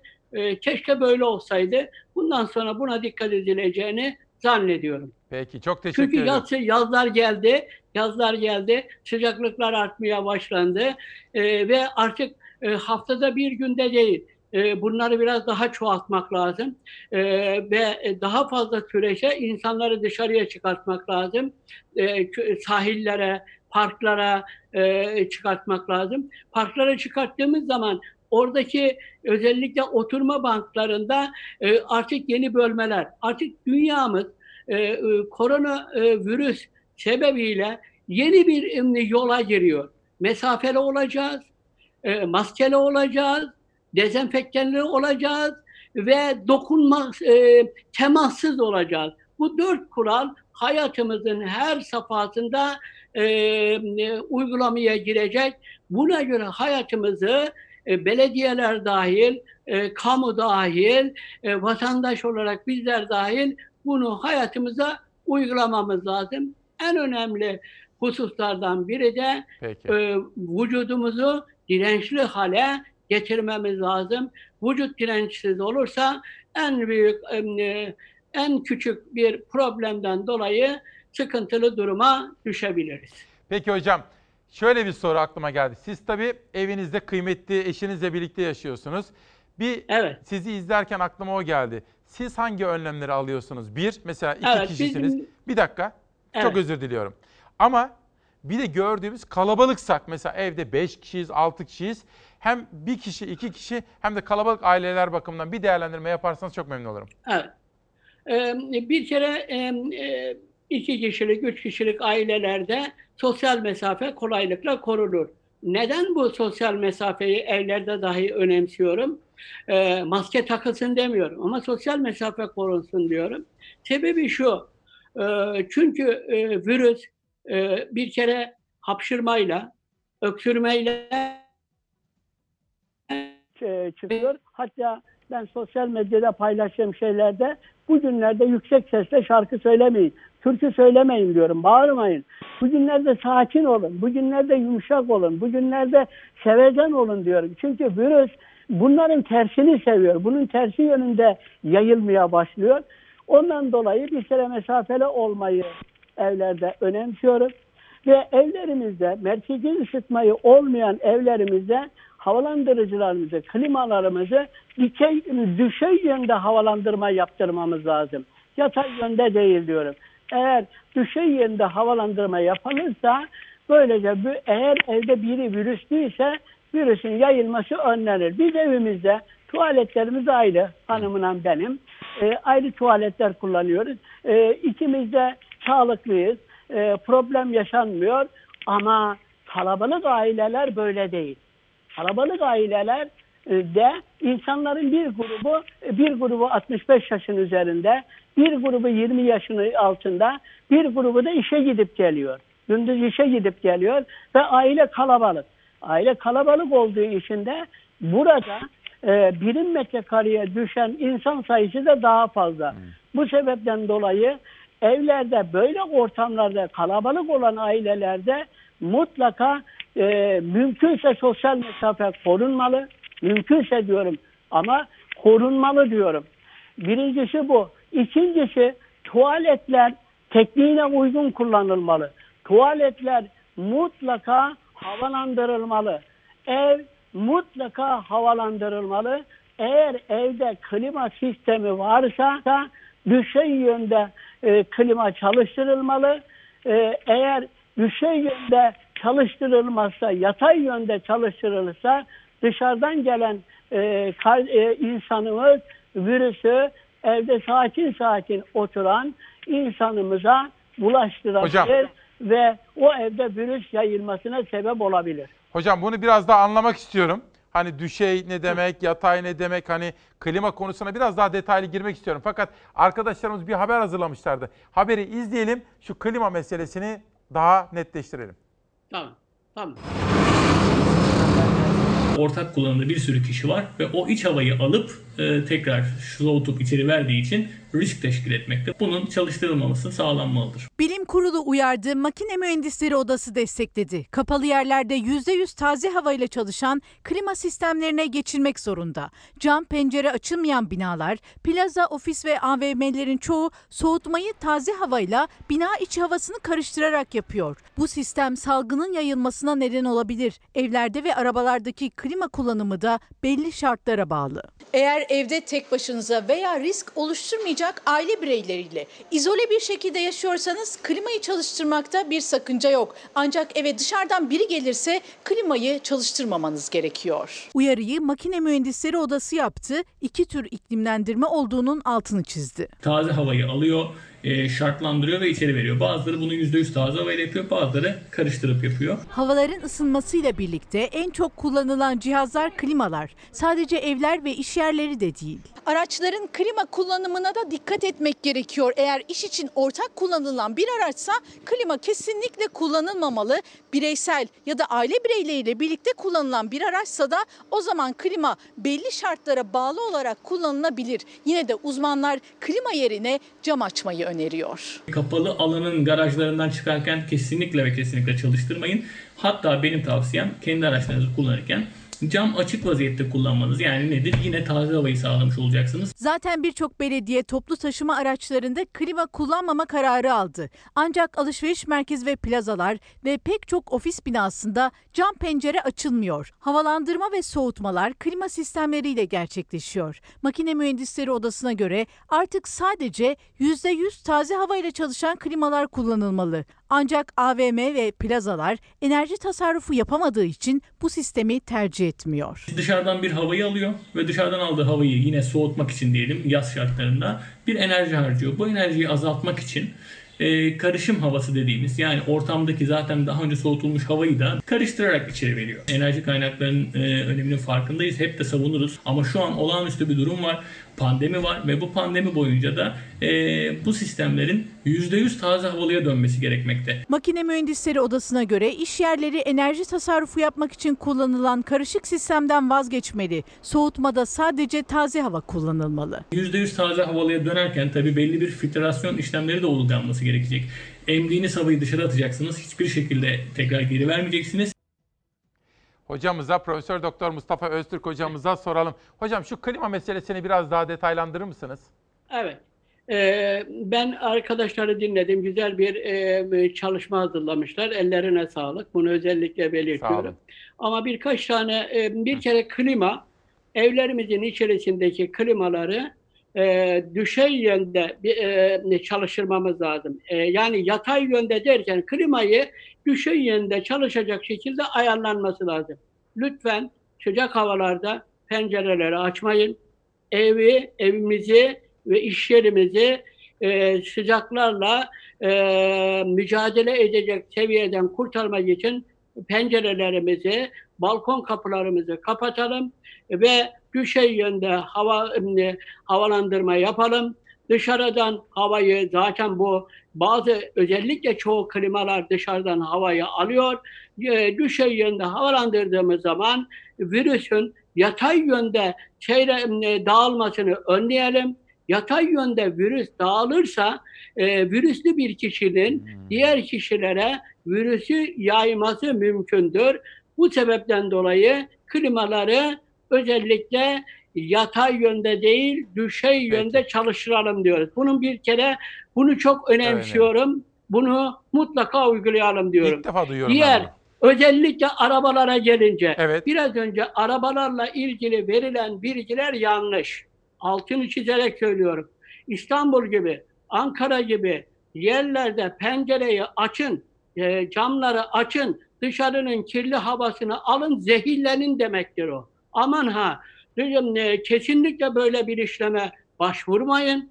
E, arabanızın özellikle çoğu arabaların içerisinde filtreme filtre sistemi vardır. Dışarının havası e, içeriye verilirken filtre edilmekte. Camı açarak insanları egzoz kirliliğiyle baş başa bırakırsınız. İnsanları daha kötü, kanser yapıcı kirleticiliğine baş başa. Lütfen bu konularda bilimsel araştırma yapmadan günlük e, olayları kurtarmak için e, bilgi yapılmaması lazım. AVM'lere geliyorum. Altını çizerek söylüyorum. AVM'lerde iki tane önemli adım atılması lazım. Bunu ben uluslararası çalışmaları da değerlendirerek, yurt dışı örneklerini değerlendirerek hazırladığım çalışmada bir, diyoruz ki yüzde yüz havalandırma yapılmalı. Sadece AVM'lerde mi? Hayır. Ee, en önemli yer hastaneler, en önemli yer açık ofisler, en önemli yerler buna benzer süpermarketler, en önemli yerler çağrı merkezleri. Çağrı merkezleri Güney Kore'de ciddi virüs salgınına neden olmuştur. Dolayısıyla bu tip yerlerde merkezi havalandırma sistemi dışarıdan yüzde yüz havayı alıp havalandırma yapmalı. Birinci yol bu. Tamam. İkinci yol ise en önem verdiğimiz ikinci yol eğer diyoruz içerinin havasının bir grubunu içeriye vermek istiyorsanız yani devri daim yapmak istiyorsanız e, temiz havayla yani taze havayla e, e, devri daim havasını birlikte vermek istiyorsanız o zaman da devri daim havasını UV ışınlarıyla dezenfekte edin diyoruz. Nerede? Kanalda. Kanalda dezenfekte ederseniz insanların temiz, sağlıklı hava solumasına neden olursunuz.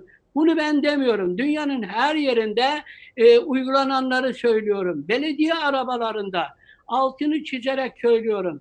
E, özellikle trafiğin yoğun olduğu yerlerde pencereleri açarak havalandırma yapılması o e, e, yolcuların zehirli hava solumasına neden olur.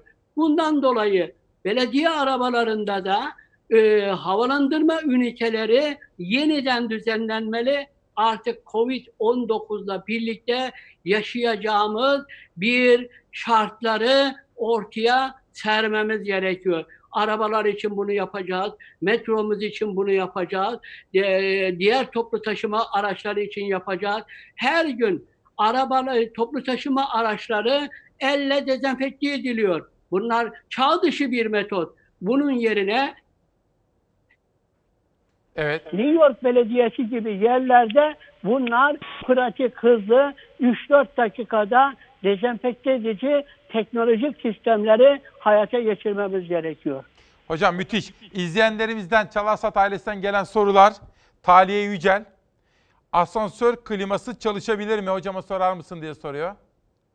Aynen asansör klimasında özellikle e, e, havalandırma ünitesine hava verilmeden önce dezenfeksiyon şartları sağlanabilir. Şu anda Amerika'da özellikle e, Japonya'da Güney Kore'de yapılan bir diğer çalışma asansör ortamında dahi 207 biraz tekniğe giriyorum. Vatandaşı biraz çıkarım ama 207 ile 222 nanometre dalga boyunda ışınları verirseniz insanlara da zarar vermiyor, gözlerine de zarar vermiyor. Zaman zaman bunu çalıştırıyorsunuz ve böylece asansör ortamında virüsüz seyahat sağlanabiliyor. Peki. Bunu şu anda önümüzdeki günlerde bu ciddi şekilde e, devreye girecek. İşte diyorum ki yeni teknolojiler geliyor. Yeni teknolojilere Türkiye'de adapte olmalı. Bu teknolojilere adapte olursa e, e, virüsüz hayatı virüsü sınırlayarak bakın virüsü yok ederiz demiyorum. Virüsü sınırlayarak bulaşımını önleyerek hayatımızı devam ettirebiliriz. Güzel. Hocam çok net e, ve pek çoğunu ilk defa duyduğum bilgiler öğreniyoruz. Sizden çok teşekkür ediyorum. Aslı Hanım da diyor ki şöyle bir çelişki yok mu? Konuğumuza hocamıza sorar mısın diyor. AVM'lere gitmek serbest, sahillere ve parklara gitmek yasak. Nasıl Aynen anlatacağız, doğru. açıklayacağız? Ee, bu kesinlikle e, sahillere de gideceğiz, gitmemiz gerekiyor. AVM'lere de gitmemiz gerekiyor. Japonya'da yapılan çalışmada özellikle açık havadaki e, virüsün bulaşma riski sosyal mesafe korunacak. E, ma- e, gerekirse maske takılacak. E, bu şartlarda dokunma, temas minimum olacak. Altını çizerek temas çok önemli. Elle virüsün bulaş. Bunu sağlarsanız sahiller bence güvenli diyorum. Şeyde markette AVM'lerde gerekli önlemleri alırsa güvenli ama biz sadece AVM'leri düşünüyoruz. Çağrı merkezlerinde bakın sizin aracınızda çağrı merkezlerinde açık ofiste çalışan arkadaşlarımız, kardeşlerimiz var. Onlarla da ilgili hastanelerde bakın bizim sağlığımızla ilgili çalışanlar var. O hastanelerin bazılarında da virüslü e, e, şeyler e, taze havanın yanında e, şey havası da veriyor, egzoz havası da veriliyor. Buralarda da artık yeni düzenlemeler, yeni şartları devreye girdirmemiz gerekiyor. Peki şöyle sorsam size. Hani birazcık daha bu kısıtlamalar kaldırıldı diyelim. Şöyle geldik Temmuz'a. Yine kontrolü yaşayacağız tabii artık. Eskisi gibi değil ama siz eşinizi hanımefendiyi alıp hadi hanım AVM'ye gidelim der misiniz efendim? Ee, eğer bir kere e, yapılması gereken bir şey AVM'lerde bir, e, bir kere sosyal mesafe, çok dokunulan yerlerin dezenfekte edilmesi. Ben dezenfeksiyonu şöyle kimyasallarla dezenfeksiyon olarak almıyorum. Pratik çözümler var artık. Dünyada bu teknolojiler gelişti. Bu teknolojiler uygulayan, temiz hava veren, dışarının havasını veren ve bunu da filtre eden veya içerinin havasının bir grubunu veriyorsa onu da dezenfekte eden sistemlerle e, veriyorsa yine AVM'lerde, mağazalarda, giyim eşyaları, kabinlerde özel olarak dezenfekte ediliyorsa niye AVM'ye gitmeyelim? Tabii ki de giderim diyorum. Peki çok teşekkür. Hocam bir de tabii artık yaz sezonu geliyor ya insanlar da sıkıldılar. Evet. Acaba tatile gidebilecek miyiz? Denize girebilecek miyiz? Havuza girebilecek miyiz? Bunları da soruyorlar. Ama önce yine kısacık bir haber ondan sonra sizin yorumunuzu alacağız. Tamam. Tamam. Termometreler 40 derecenin üzerini gösterdi. Salgına ve yasaklara rağmen denizde yüzenler vardı. Ege ve Akdeniz sahilleri tatilcilerle doldu. Aydın Kuşadası'na 72 binden fazla araç girdi. Güneş yüzünü gösterdi, havalar ısındı. Sokağa çıkma yasağı olan şehirlerden olmayan şehirlere göç başladı. Sadece Ege ve Akdeniz'de değil. İstanbul'da 6 saatliğine dışarı çıkan 65 yaş üzerindekiler bile denize attı kendini. Ama uzmanlar uyarıyor. Virüsün suyla bulaşıp bulaşmadığı henüz net değil. Bu virüsün her özelliğini tam anlamıyla bilmiyoruz. Şu ana kadar havuz ya da deniz suyu ile bulaştığına dair elimizde bir bilgi yok. Ama bu demek değildir ki kesinlikle bulaşmaz. Deniz içinde barındırdığı tuz nedeniyle yine bir nebze olabilir ama havuz için hijyen, temizlik kaç kişinin aynı anda girdiği gibi konularda endişelerim var. Bilim Kurulu üyesi Profesör Doktor Tevfik Özlü, deniz havuza göre daha güvenli olabilir dedi ama endişelerini de dile getirdi. Özellikle plajlarda ve havuz kenarında sosyal temasın artmasıyla virüsün bulaşma riski de artabilir. Belki su ile bulaşmaz ama biz birbirimize pekala bulaştırabiliriz. Cümbür cemaat herkesin havuza atladığı bir ortamda havuzdan çıkarken güneşlenirken mesafenizi koruyamazsanız size de bulaşır. Sahiller iç içe geçilen ortamlar maske de takılmamış olunacak. Haliyle bu da riskli. Havuz ve plajların denetlenmesi çok zor. Ortak kullanılan şezlong, havlu gibi eşyalar ve soyunma kabini gibi yerler de virüsün yayılması için uygun ortam oluşturuyor. Virüs suyla bulaşmasa bile plajda maske takılamayacağı için risk artıyor. Bilim kurulu üyelerinin de öncelikli gündem maddelerinden biri plaj ve havuzlar. Uyarılar sosyal mesafe, dezenfeksiyon ve hijyen kurallarına uyulması yönünde. Yapılan toplantılar sonrasında denizler ve havuzlarla ilgili yeni önlemler alınıp alınmayacağı kararlaştırılacak. Bakalım hocamız nasıl yorumlayacak bunu? Evet, İtalya, İspanya, Yunanistan sahillerini açtı. Amerika çoğu sahillerini açtı, plajlarını açtı. Ama kuralları var. Kurallar nedir? Sosyal mesafe mutlaka korunacak. Ve e, özellikle yüzde elli kapasiteyle çalışacak. Bir buçuk metrelik sosyal mesafenin korunması, deniz, sah, e, şey, sahillerden bahsediyorum önce. Özellikle altını çizerek söylüyorum. Lütfen deniz suyu virüsü e, uzun süre yaşatmaz. Bir kere e, sindirim sistemi yoluyla virüs bulaşmaz. E, virüs solunum yoluyla bulaşır. Herkes buna alışsın. Sosyal mesafenizi korur ve e, özellikle de e, ellerinizi e, temiz tutarsanız deniz e, yoluyla insanlara virüs bulaşmaz. Bunu ben söylemiyorum. Bunu Amerika'da, İspanya'da yapılan çalışmalar söylüyor. E, deniz suyundan korkmayın. İnsanlardan korkun. Yakın mesafede duran insanlardan mesafeli olun. Deniz suyu insanları kirletmez. Ama hangi deniz suyu kirletir? Yakın çevresinde arıtılmayan deniz suları kirletir. Biliyorsunuz virüsler sadece solunum yoluyla, hapşırmayla, öksürmeyle yayılmıyor. Dışkı yoluyla da yayılıyor. Dışkı yoluyla yayılınca e, arıtılmayan atık sular eğer yakın bölgedeki plaja geliyorsa o suyun içerisinde virüs oluşması, e, dalgaların hareketiyle virüsün e, aerosol haline gelip solunum sistemimize karışması mümkündür. Lütfen e, kirli olan yerlerdeki plajlara gitmeyin. Sosyal mesafeyi koruyun. Deniz e, sizin için önemlidir. Çünkü deniz sizin e, si- sisteminizin günleş, e, e, güçlenmesine yardımcı olacaktır. Gelelim kumlara. Kumlarla ilgili olarak da kumlar pürüzlü göze, e, ortamlardır. Virüs e, pürüzlü ortamları sevmez. Virüs düz ortamları sever. Düz ortamda olduğu için plastik gibi, çelik gibi düz ortamları sever. Düz ortamlarda uzun süre kalır ama gözenekli ortamda kalmaz. Bir diğer şey özellikle bugünlerde herkesin bilmesi gereken bir olay var. Ee, biraz önceki e, yaşlar için kısımda da söylemiştim. Bugünlerde artık atmosferde e, virüsü de dezenfekte eden e, UV ışınları yanında ozon e, da oluştuğu için virüs önemli miktarda dezenfekte edilir. Lütfen denizlere girin ama sosyal mesafenizi koruyun Peki. ve diğer önlemleri de alarak. Tabii nedir diğerlerine? Dokunmayın fazla. Tamam. Dokunarak değil, dokunmadan bunu yaparsanız e, problem yok. E, bunu özellikle belirtiyorum. Çok açık. Hocam bir de bizim oralarda mesela tabii Türkiye'nin pek çok yerinde var ama ben Simavlıyım. Simav, Gediz, Şaphane o Evet. taraflarda bolca kaplıcalar vardır. Oralardan da sorular geliyordu bana birkaç gündür. Evet, kaplıcalara gelince lütfen kaplıca sahipleri, kaplıca işletmeleri, e, e, yüzme havuzu işletmecileri özellikle 0,2 miligram bölü litre e, klor ve e, bu sular sürekli dezenfekte edilirse klorla e, tabii fazla da değil. Az, az da değil, fazla da değil. 0,2 miligram bölü litre e, iyidir. Şartlar için sağlıklıdır.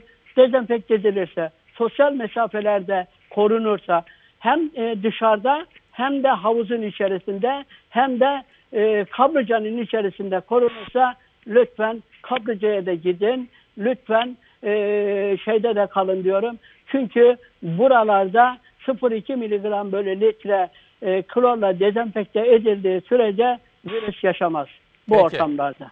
Çok çok net hocam. Çok sağ olun. O kadar aydınlatıcı ki.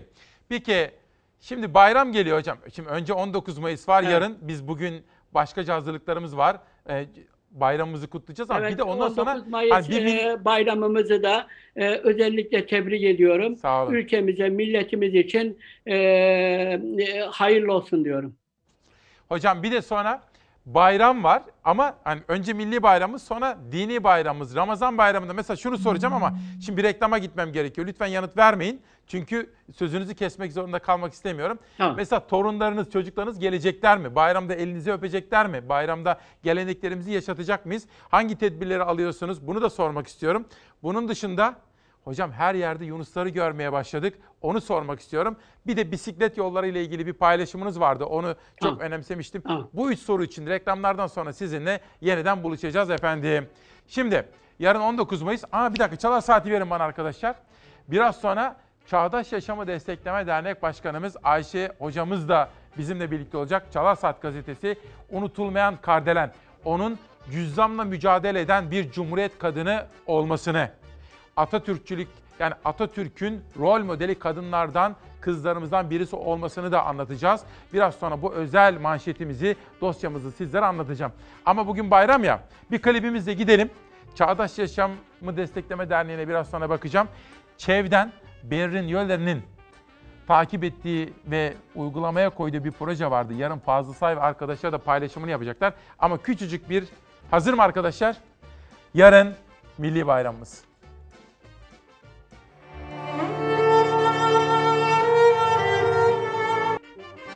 ...19 Mayıs'a doğru yol alıyoruz. 18 Mayıs 2020 Pazartesi sabahında...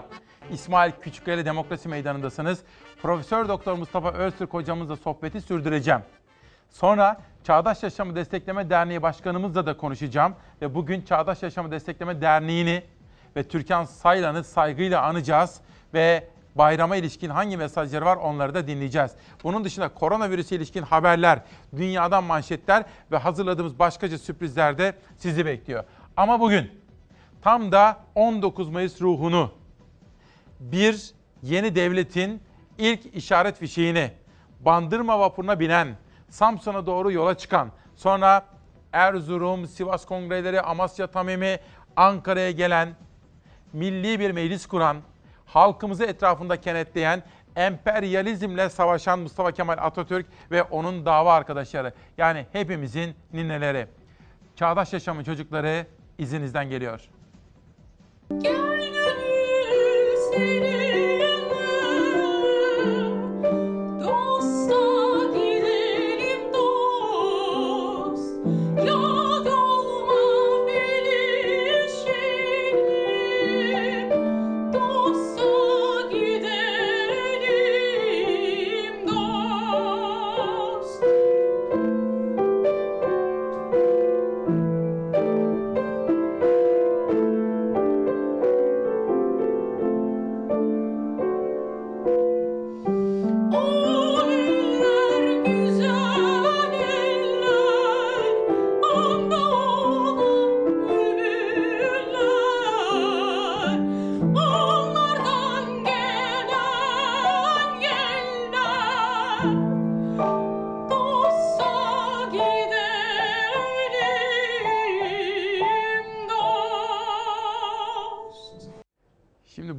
Görüntüleri ilk defa izliyorsunuz. Bize özel. Çünkü Berin Hanım'la konuştuk. Çağdaş Eğitim Vakfı. Fazıl Say'ın da içinde olduğu büyük muazzam bir 19 Mayıs projesi bu. Çağdaş Eğitim'in vakfının desteklediği çocuklarımızın dünya çapındaki aslında o konserlere devam ediyorlar onlar. Bir taraftan uzaktan tabii ki. İşte bu videoları da Fazıl Say ve arkadaşları da paylaşacak. Ben de sizlere bugün ve yarın parça parça onları anlatacağım. Bu bizim milli bayramımıza ilişkin yarınki 19 Mayıs'ın coşkusunu hazırladık. Yarına inanılmaz bir coşku olacak. Bir de dini bir bayramımız var. Ramazan bayramı da geliyor. Hocama tam reklamlardan önce hocam şimdi siz kıymetli eşinizle birliktesiniz evde. Fakat Evet. Ramazan bayramı da geliyor. Çocuklar gelecek mi? Torunlar gelecek mi? Bayramda el öpecek miyiz? Ne yapacağız? Evet, bizim e, çocuklar da virüs olmadığı için e, zaten e, kontrollü yaşadıkları için e, çocuklarımız gelecek, bizim çocuklarımız gelecek. Ama burada e, bizim çocuklarımız örnek e, gösterilemez. Yani kalabalık aileler önemli. E, dış ortamlarla yani dışarıda insanlarla çok temas eden e, asaptemik e, virüslü kişiler önemli. E, bu sebepten dolayı e, dışarıdan e, gelen e, aileler eğer şüpheli ise, hafif öksürme varsa, ateşlenme varsa e, lütfen bu e, bayramda e, ziyaretlere gitmeyin veya ziyaretçi kabul etmeyin diyorum. Ben böyle bakıyorum olaya.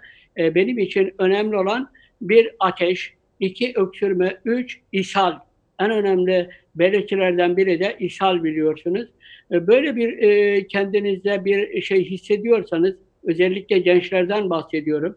E, e, 20 ile 65 yaş arasında dışarıya e, fazlaca çıkanlardan bahsediyorum.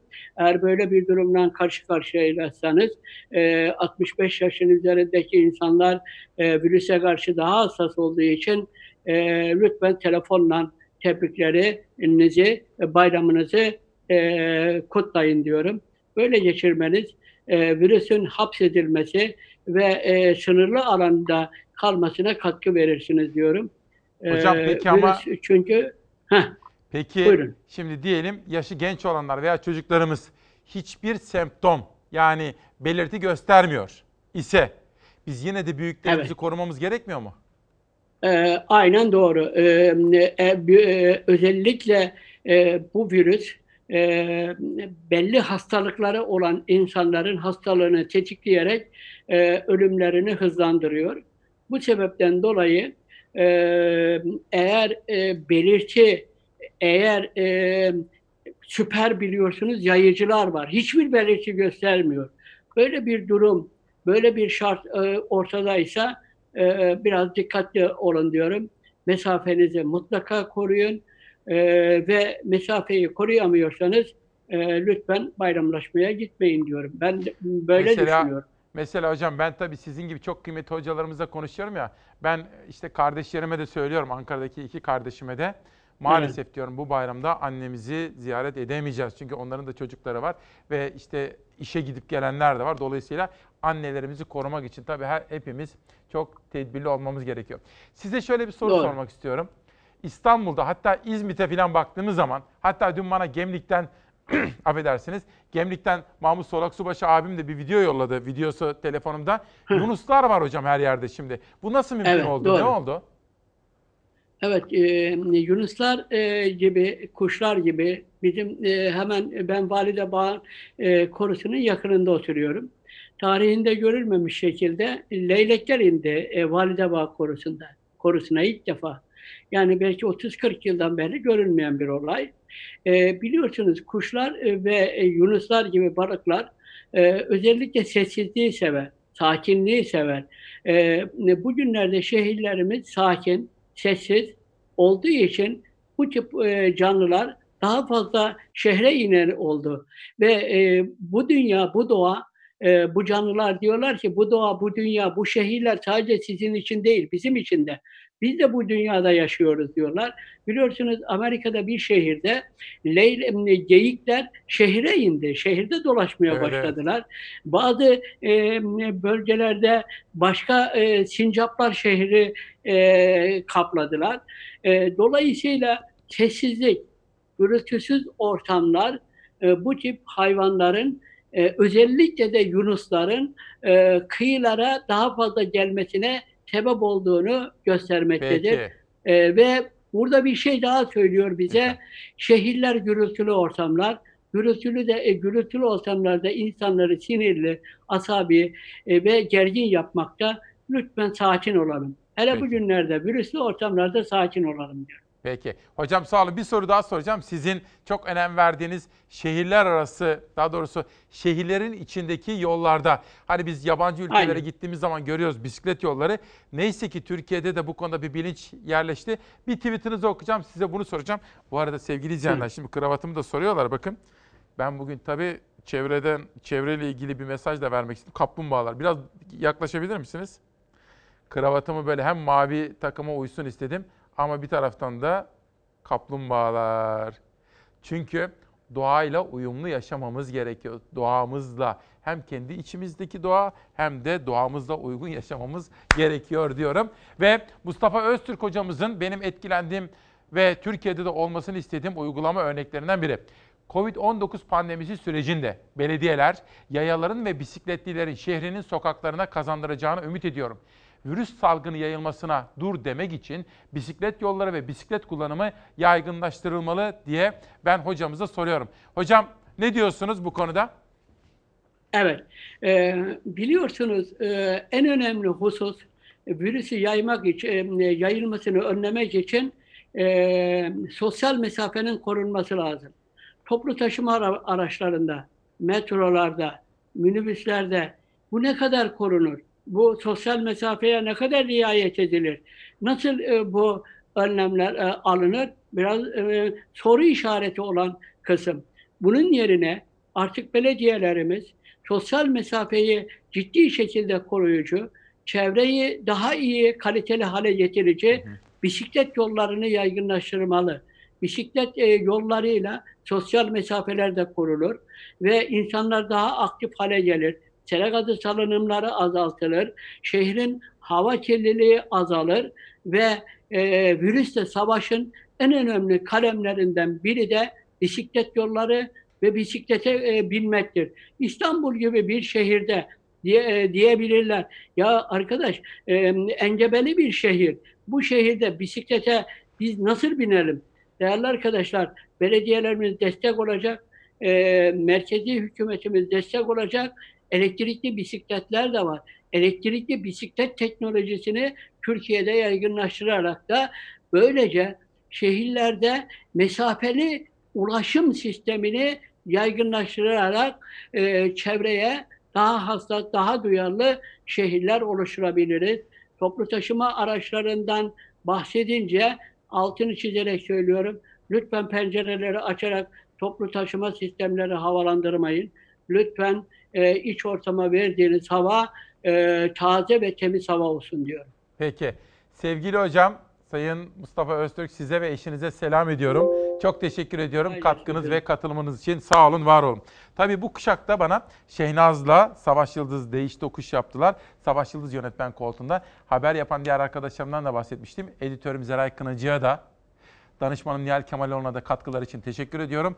Ve Doğan Şentürk yönetimindeki Fox Haber'e de bağımsızlığımızın, özgürlüğümüzün teminatı Fox'a, yönetim kurulumuza ve genel müdürümüz Cenk Soner'e de ne kadar teşekkür etsek azdır diyorum. Ve Savaş gazeteler kalmış mıydı? Bugün birinci vazifemiz dedik. Birinci vazifemiz ülkemizi ileriye, çok daha ileriye taşımak.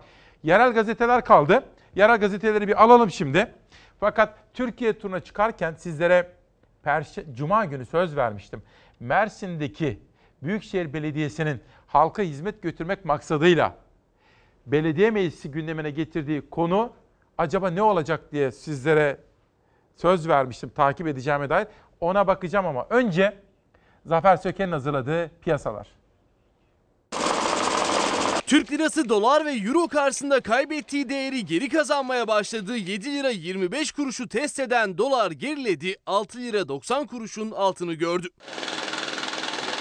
Koronavirüs pandemisi dünya ekonomilerini etkiledi. Çok sayıda iş yeri kapandı. Dünya genelinde 10 milyonlarca insan işini gelirini kaybetti. Küresel ticaret ağır darbe aldı. Salgın nedeniyle dünya genelinde borsalar geriledi. Ardından virüsün bulaşma hızının düşmesiyle toparlanmalar yaşandı. Türk lirası da salgından nasibini aldı. Önce döviz kurları karşısında değer kaybetti. Dolar rekor seviyesini aştı 7 lira 25 kuruşu test etti. Ekonomi yönetiminin attığı adımlar Türkiye'de koronavirüs salgınının kontrol altına alınmaya başlamasıyla Türk lirası için ılık rüzgarlar esmeye başladı. Geçtiğimiz haftayı 6 lira 91 kuruşla kapatan dolar yeni haftada da düşüşünü sürdürdü. Dolar 6 lira 88 kuruştan işlem görerek başladı yeni güne.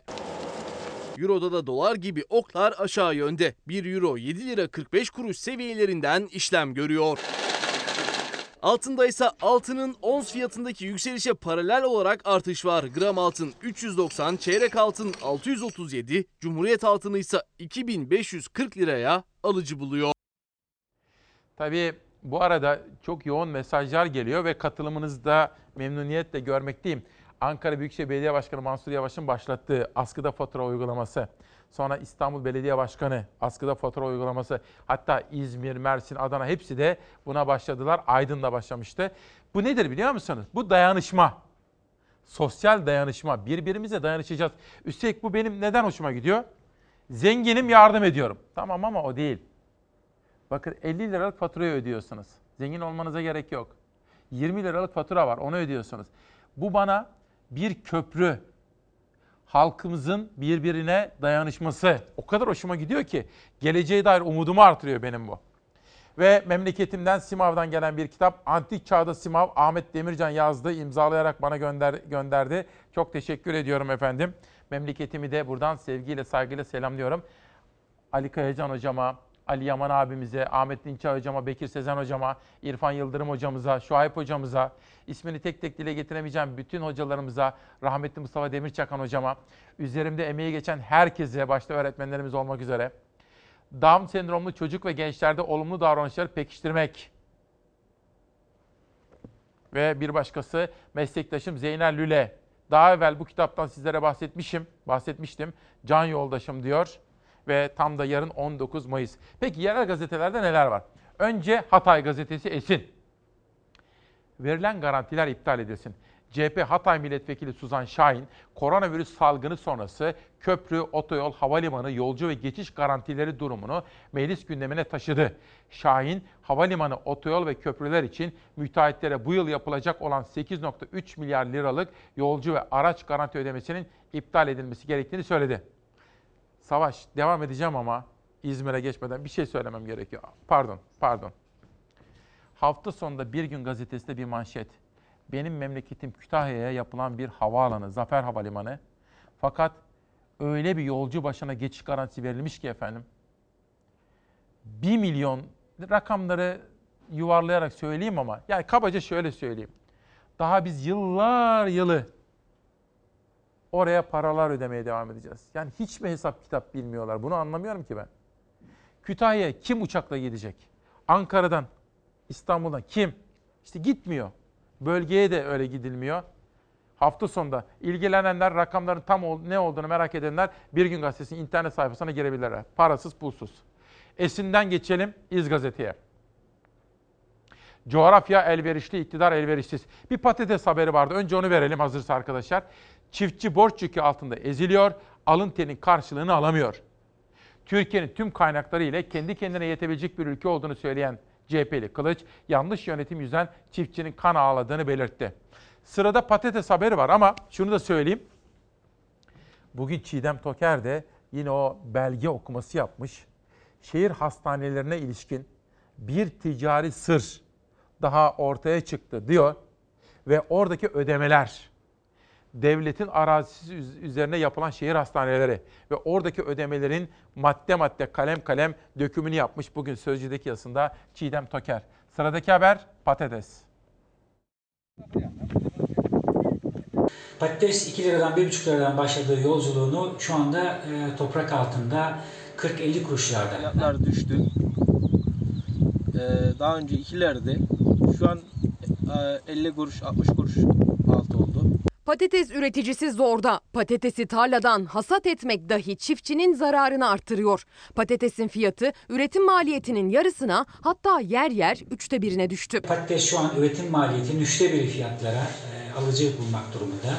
Üreticinin kazanması için en az 1-1,5 lira olması lazım. Covid nedeniyle e, toplu yemeklerin, turizm alanlarının yani patates tüketiminin azalması, patates tüketimi azalınca beraberinde bir daralma oldu. Ama asıl acısı da ulusal tarımların bu kadar ön plana çıktığı bir dönemde Mersin Limanı'na e, Mısır'dan patates ithal ediliyor. Soğanın, soğan ve patatesin gelmesi e, piyasa üzerine çok olumsuz etki yaptı. Ziraat Mühendisleri Odası İzmir Şubesi Ödemiş temsilcisi Özkan Akgün, Mersin limanından yurda girdiği iddia edilen ithal patatesin sürece tuz biber olduğunu aktardı. İzmir'in patatesiyle ünlü Ödemiş ilçesinde patates tarlada kalma tehlikesi altında. Koronavirüs salgını nedeniyle toplu patates alımları durdu. Restoranlar, kafeler, oteller kapandı. Toplu yemek organizasyonları iptal edildi. Patatesin fiyatı düştükçe düştü. Bu patates tarımının e, insan beslenmesinin stratejik bitkisi, özel patatesin e, artık önümüzdeki yıllarda ekiminin zorlaşması, üreticinin patatesten kaçması, ulusal tarımda patatesin azalması demektir. Patates ithal etmek zorunda kalmamız demektir. Bu çok acı olur. Bugün hem Adana'da hem de Ödemiş'te patateste arz fazlası var. Uzmanına göre bugün Türkiye'nin ithal patatese ihtiyacı yok. Ancak çiftçi desteklenmezse önümüzdeki yıllarda patates ithalatı bir mecburiyete dönüşebilir. Yapılması gereken e, bir şekilde e, e, devletin özellikle Ödemiş gibi özel mikroklimalarda, patatesin özel üretildiği yerlerde üreticiye destek çıkması, üreticinin önünü açması gerekir. Tabii bir taraftan burada ekip arkadaşlarım gece boyu çalıştılar. Onlara ne kadar teşekkür etsem azdır. Bir taraftan da masa bilgisayar başında Nihal Kemaloğlu beni asiste ediyor. Bakın az evvel rakamları yanlış söylemek istemedim ya. Hemen bana bir tweet göndermiş. Bakın haber Ozan Gündoğdu'nun haberi. İzmir'e, İstanbul'a ve Ankara'ya karayoluyla 3-4 saat uzaklıkta olan 550 bin nüfusu Kütahya'ya 1 milyon 279 bin yolcu garantili bir havalimanı yaptırıyorsunuz. Bu havalimanı ülkenin en büyük dördüncü havalimanı. Bakın işte şu söylediğim haber buydu. Yap işlet devlet modeliyle yapılan ve yolcu garantisi verilen Kütahya'daki Zafer Havalimanı'nın yolcu trafiği tahmini daha da şaştı. 1 milyon 279 bin yolcu garantisinin verildiği havalimanından yılın ilk 4 ayında uçanların sayısı 14 bin 256'da kaldı. Efendim uçmaz. Yani bakın şöyle söyleyeyim. Ben Kütahyalıyım. Simavlıyım. Bedava uçak olsun ben Kütahya'ya uçakla gitmem. Ya olur mu? Ya hesap hesap mı bilmiyorlar, hesap mı şaştı bu, bu kadar da şaşar mı? Ama neden? Yetimin hakkı var orada, kör kuruş var orada. Yazık, günah. Hiç mi hesap bilmiyoruz? 1 milyon 259 bin kişi geçecek diye para veriliyor oraya. 14 bin kişi geçmiş bakın ilk 4 ayda. Vallahi yazık, vallahi günah. İz Gazete, İzmir'den geçelim Diyarbakır'a. Perişan haldeyiz. Salgın nedeniyle zor günler yaşayan Diyarbakır otogarındaki esnaf. Koronavirüs salgın nedeniyle azalan seferlerden dolayı otogarlarda daha önce görülmedik hareketsiz günler yaşanıyor. Otogarlarda yaşanan hareketsizlik otobüs firmalarını olumsuz etkiliyor. Çoğu gün siftah bile yapamıyoruz diyorlar efendim. Yukarıya bakın. Diyarbakır Yeni Gün'de Mevlid'e katılan 38-37 kişi korona oldu. Diyarbakır Yenişehir ilçesinde düzenlenen Mevlid programına katılanlardan 9'u çocuk 37 kişiye yeni tip koronavirüs salgını teşhisi kondu. Ah ah ah güzel ülkem. Geçelim Mersin'e Diyarbakır'dan. Borçlanma alamadı diyor. Büyükşehir Belediyesi Meclisi'nde sert tartışmalar yaşandı. Tabii ben Vahap Seçer'le de konuştum. Şöyle söylüyor. Sadece diyor elimi kolumu bağlamak ve beni iş yapamaz hale getiriyorlar. Ama diyor ben bu AK Partili ve MHP'li arkadaşlarıma da sesleniyorum. Aslında benim elimi kolumu bağlayarak, beni iş yapamaz hale getirerek kendi seçmeniniz de dahil olmak üzere Mersinli bütün hemşehrilerime zarar veriyorsunuz diyor Vahap Seçer. Oylarınıza sunuyorum. Kabul edenler, kabul etmeyenler oy çokluğuyla reddedilmiştir. Ankara ve İstanbul Büyükşehir Belediyelerinden sonra Mersin'de de borçlanma yetkisi tartışması çıktı. Mersin Büyükşehir Belediye Başkanı'nın borçlanma yetkisi talebine AK Parti ve MHP'li meclis üyeleri red oyu verdi. Okumama gerek yok. Bizim kararımız red. Burada vereceğiniz karar siyasi bir kararsa Mersin'e haksızlıktır. Cumhur İttifakı'nın belediye meclis üyelerinin red oyuyla Mersin Büyükşehir Belediyesi talep ettiği 250 milyon liralık borçlanma yetkisini alamadı. Mersin Büyükşehir Belediye Başkanı Vahap Seçer'in başkanlığında olağanüstü toplanan mecliste tartışmalar çıktı. Performans düşüklüğü sebebiyle ama tazminatsız olarak işten çıkarılan işçiler kaç oldu? O işçiler kapıda bekliyorlar. Sakın ha sakın borçlanma yetkisi vermeyin diyorlar. Sosyal medyadan bizi yazıyorlar. Siyasetin vesayeti olursa biz Mersin ortak paydasında bulunma şansına sahip değiliz. Siyasetin gerçekleriyle burada yaşanan gerçekler her ilin, her şehrin farklıdır. Ankara'dan Mersin yönetilmez. Başkan Seçer, borçlanma yetkisi talebinin gerekçesini belediye gelirlerinin düşmesi ve belediye giderlerinin artması olarak açıkladı. Kalem kalem giderleri saydı. Bizim en son 112 milyon gelirimiz var dedik. Mayıs ayında yani bu ay içerisinde bu ilçe belediyeleri de bundan yüzleşecekler. Bizim gelirimiz yüzde elli düşecek. Ama benim masrafım ya da zorunlu harcamalarım Mayıs ayı için 114 milyon, Haziran ayı için 126 milyon. 128 milyon, 117 milyon. Et verecekseniz verin, siyaset Vahap yapmayın. Seçer Et olarak verin, siyaset yapmayın. bu borçlar- Ben çok eminim. Çok eminim. Her biriniz aslında bu yetkiyi tarafıma verilmeyi, verilmesini makul görüyorsunuz. Başkan Seçer kararın siyasi olduğunu vurguladı. Belediye meclis üyeleri arasında sık sık tansiyon yükseldi. Mersin Büyükşehir Belediye Başkanı Seçer'e tartışmalar sonunda yapılan oylamayla borçlanma yetkisi verilmedi. Şimdi bu kararı arkadaşlarımızla oturduk biz aldık. Siz samimi olarak red verecek misiniz buna? Evet şu Siz an, Mahmut Tat olarak samimi olarak red verecek misiniz? şu anki talep ifadelerine göre kullanım Gözümün yeri- içine bakarak Evet, söyleyin. gözün- Aynen Açıkça öyle. Samimi olarak Bırakın hiç inandırıcı değil. Boşuna konuşuyoruz. Yani buraya hazırlıklı gelinmişse, buna red verilmişse burada biz boşuna konuşuyoruz. Yarın işler aksadığı zaman bunları tekrar konuşuruz. Şimdi bakın burada Ankara'da da benzeri tartışmalar yaşandı ya Mansur Yavaş ne dedi? Allah size muhtaç etmesin dedi ya. Bakın yapmayın efendim. Siyasi rekabet belli alanlarda olur. Halkın hizmet almasını engellemeyin. Siyasi rekabet nedeniyle belediye başkanları iş yapamaz hale getirmeye çalışmayın. Ve halkımızı düşünün. eğer Mersin'de belediye iş yapamaz hale gelirse Cumhur İttifakı'na oy verenler olduğu gibi Millet İttifakı'na oy verenler de veya tersi her ikisi de zarar görür. Halkı düşünen siyaset yapmamız gerekiyor. Buradan bunu bir kere daha dile getirelim. Dünyada Liberasyon gazetesinde kalmıştım en son. Tabii koronavirüs kapsamında tedbirler, kısıtlamalar. Peki bunlar gevşetilecek mi? Sınırları aşmak o kadar da kolay mı gerçekten? Hayır. Sınırlar aşmak o kadar da kolay değil diyorum. Geçelim Independent'a. Tabii bir taraftan bu tedbirler yavaş yavaş gevşetilecek ama bir taraftan da insanlarda ve toplumlarda yeni korkular da yok değil efendim. Ve bazı editörler de Ben Chu ekonomi editörüymüş. Avrupa'yı dolaşmış ve oradaki gözlemlerini yazmış efendim. Hemen altındaki habere baktığınız zaman ve orada İngiltere'de başbakanlığın bu kısıtlamaları yavaş yavaş bölge bölge kaldıracağına dair bir haber dikkatlerimizi çekiyor. Independent'tan El Mundo'ya geçiyorum. İngiltere'den İspanya'ya geçtiğim zaman Sanchez'le ilgili bir haber ama sayfanın ortasındaki fotoğrafa lütfen dikkatle bakınız. Hükümet karşıtı protestolar İspanya'ya yayıldı. Dünyanın pek çok ülkesinde olduğu gibi İspanya'da da bu şekilde eylemler var ve bu kısıtlamaların artık bir an evvel kaldırılmasını istiyorlar. The Guardian gazetesi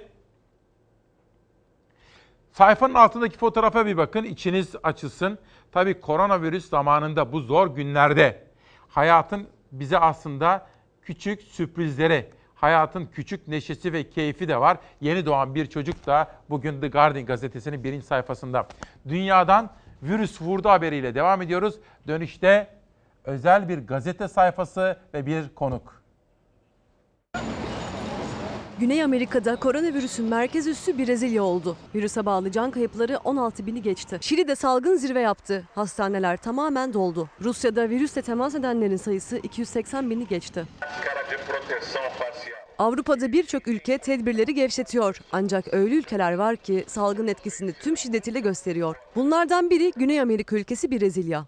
Brezilya'da vaka sayıları 280 bini geçti. Devlet Başkanı Bolsonaro ise umursamaz tavrını sürdürmeye devam ediyor. Bolsonaro'nun küçük bir grip olarak nitelendirdiği koronavirüsü Brezilya'da 16 bin can aldı. Uzmanlar virüsün yayılma hızının durmadığı takdirde ülkedeki sağlık sisteminin çökeceği konusunda uyarıyor. Şili'de salgın kontrolden çıktı. 7 milyon nüfusluk başkent Santiago karantina altına alındı. Yetersiz testlerle vakaların doğru tespit edilememesi virüse bağlı ölümleri netleştiremiyor. Santiago'da bulunan tüm hastanelerin kapasitesini tamamen doldurduğu belirtiliyor. Rusya'da her gün 10 bin kişide tespit edilen vaka sayıları az da olsa düştü. Ancak virüs hala zirve yapmadığı için Rusya'da kırmızı alarm devam ediyor. Başbakan Mishustin'le beraber birçok bakanın koronavirüs testi pozitif çıktı. Kültür Bakanı ve Eğitim Bakanı'nın hastalığı yendiği açıklandı. Meksika salgınla baş edemiyor. Can kayıplarının resmi rakamların üzerinde olduğunu onaylayan hükümet, morgların kapasitesini çoktan doldurduğunu açıkladı. Meksika'da karantina uygulaması olmadığı gibi insanların çoğu maske takmıyor. Metro istasyonlarında görülen palyaçolar maskenin önemine karşı böyle farkındalık yaratmaya çalıştı. Toplam vaka sayısında Hindistan, Çin'i geçti. 23 Mart'ta ilan edilen sokağa çıkma yasağı 31 Mayıs'a kadar uzatıldı. Tıbbi malzeme eksikliğiyle mücadele eden ülkeye Amerika'dan çok sayıda ventilatör gönderildiği belirtildi. Şu bilgiyi de vereyim efendim. Ben memleketime taş üstüne taş koyan herkese teşekkür etmeyi bilirim. Ama işin yapılış biçimine karşıyız. İşe, hizmete asla karşı çıkmam. Tam tersine. İktidarların gelip geçici olduğunu bilirim. İş yapılmasını isterim. Bu kendi memleketim Kütahya için ama memleketim Türkiye için de böyle düşünüyorum.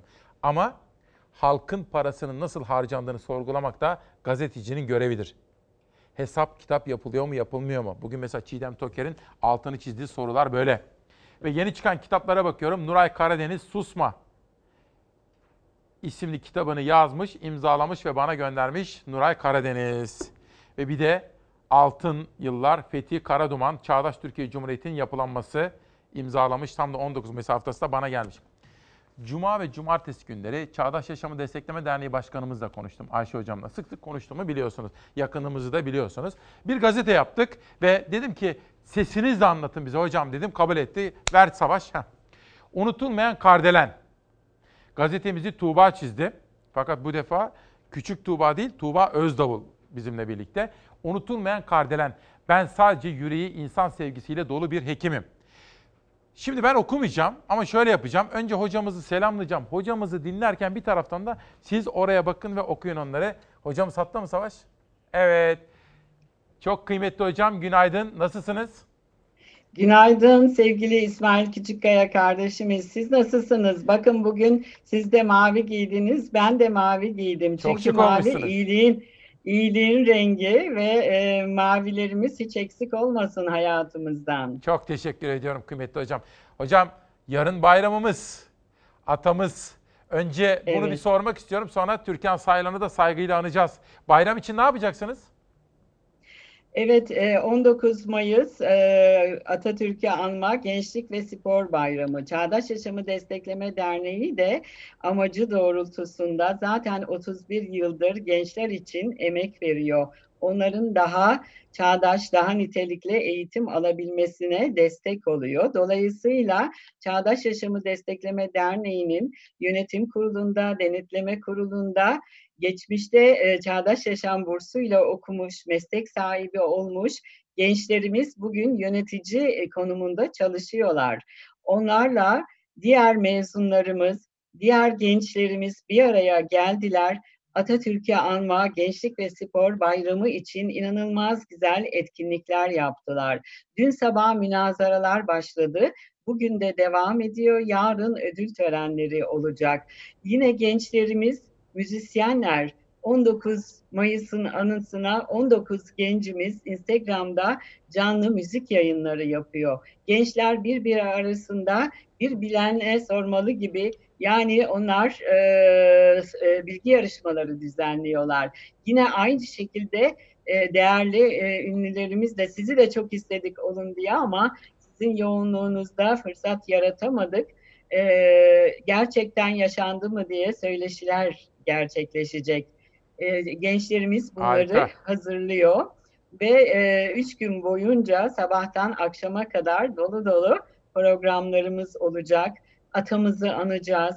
Onun bize emaneti layık Türkiye Cumhuriyeti'nin değerini bir kez daha konuşacağız ve sonsuza kadar yaşatmak Peki. üzere çalışmaya devam edeceğiz. Sağ Tabii olun. bu gençler geleceğin genel başkanları, şube başkanları. Bu nedenle e, biz her zaman var olmayacağız. Bizim yerimize yetişecek gençler çok Peki. ama çok umut veriyor bize. Sağ olun. Hocam şimdi bugün tabii anlamlı bir gün. Sizin de uzun yıllar Evet. yanında yaşadığınız, çok şeyi paylaştığınız Türkan hocamızı, Türkan Saylan hocamızı saygıyla anacağız. Onu birazcık anlatmanızı rica edeceğim ama bir mesaj geldi. Kütahyalılar Dernek Başkanı Nuri Uygun, İsmail Bey yaptığınız açıklama için çok teşekkür ederim diyor. Çünkü biraz evvel bir tartışma var da ben memleketimde Evet, her zaman hizmet görülmesini isterim ama hizmetin yapılış biçimini yani devletimizin paraları nasıl harcandı onu sorguladığımı söylemiştim. Nuri Bey de memleketimden bana teşekkür ediyor. Bu arada hocam Atatürkçü Düşünce Derneği'nden de Cuma günü aradılar ama ben sizin kulaklarınızı çok çınlattım. Onlara birazcık böyle çağdaş yaşam neler yapıyor anlatmaya gayret ettim. Biraz sizin çalışmalarınızı da hani bir parça anlattım. Yeri gelmişken anlatayım. Ama evet, hocam hepimiz yol arkadaşıyız. Atatürkçü Düşünce Derneği, Çağdaş Yaşamı Destekleme Derneği, Peki. Çağdaş Eğitim Vakfı. Hep amacımız e, atamızın bize emaneti layık Türkiye Cumhuriyeti'ni yaşatmak. Peki. Hocam şimdi bugün tam da günü bizler yitirdiğimiz büyüklerimizi, bu annelerimiz, babalarımız, evlatlarımız olabilir. Yitirmek istemeyiz ama hayatta hepsi var. Yitirdiğimiz değerleri ama onları idealleriyle, fikirleriyle, yapıp etmeleriyle de yaşatmak bizim boynumuzun borcu. Biz Türkan Hoca'yı da böyle görüyoruz. Bize birazcık böyle tanıdığınız Türkan Saylan'ı anlatır mısınız ölüm yıl? Evet, e, Türkan hocamız 11 yıl önce bugün e, sabahın erken saatlerinde fiziksel olarak aramızdan ayrılmıştı. Ama gerçekten her gün o aramızda yaşıyor, ülkemizde yaşıyor. Onunla ilgili bir e, söyleşi yapılıyor. Ondan e, geçmişte konuştuklarından esinleniliyor. Adına kültür merkezi açılıyor. Caddelere ismi veriliyor. Tabii Türkan Saylan deyince hepimizin aklına iki konu geliyor. Biri cüzzam hastaları, diğeri ise kardelenler, kız çocukları. E, cüzzam hastalarına kimse dokunmazken, anne ve babaları bile dokunmazken Türkan Hoca onlara dokunmuş, tıbbi tedavilerini yapmış, sadece tıbbi tedaviyle yetinmemiş, onların sosyal statülerini iyileştirmek için birçok sosyoekonomik proje gerçekleştirmiş. O sayede hastaların çocukları doktor oldular, hemşire oldular, öğretmen, mühendis oldular ve ailelerinin bir anda statüsü değişti. Eskiden cüzamlının e, çocuğu diye anılan bu çocukların bu mesleklere kavuşması sonucunda annelerine deniyor ki doktor beyin annesi, öğretmen hanımın babası bu ne kadar önemli bir şey. Türkiye'nin dört bir yanında Türkan Hoca bu hastalıkla böyle mücadele etti. Şimdi Covid-19'la mücadele ederken hep o geliyor aklıma. Çünkü halk sağlığı olmazsa olmaz. Siz de hep halk sağlığı hocalarını ekranınıza davet ediyorsunuz. Ben de bir halk sağlıkçıyım. Halk sağlığı yöntemleriyle ancak bulaşıcı hastalıklarla mücadele edilebilir. Türkan Hoca bugün de yaşasaydı aynı şekilde lepra konusunda yaptığı mücadeleyi bugün de yapardı.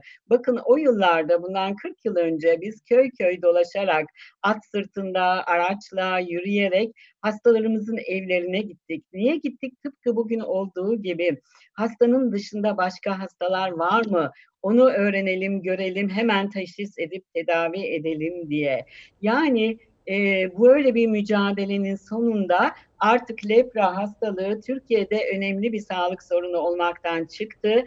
Covid-19'da eminim ki tüm sağlıkçıların çabasıyla, toplumun duyarlılığıyla e, ortadan kalkacak. Çağdaş Yaşamı Destekleme Derneği 1997 yılında kırsal alan kalkınmasına yönelik bir sempozyumda vali ve kaymakamlarla buluşmuştu. Yıllar önce Pervari kaymakamı liseye giden kız çocukları olmadığını söylemişti. Türkan Hoca her zaman sorunun değil, çözümün bir parçasıdır.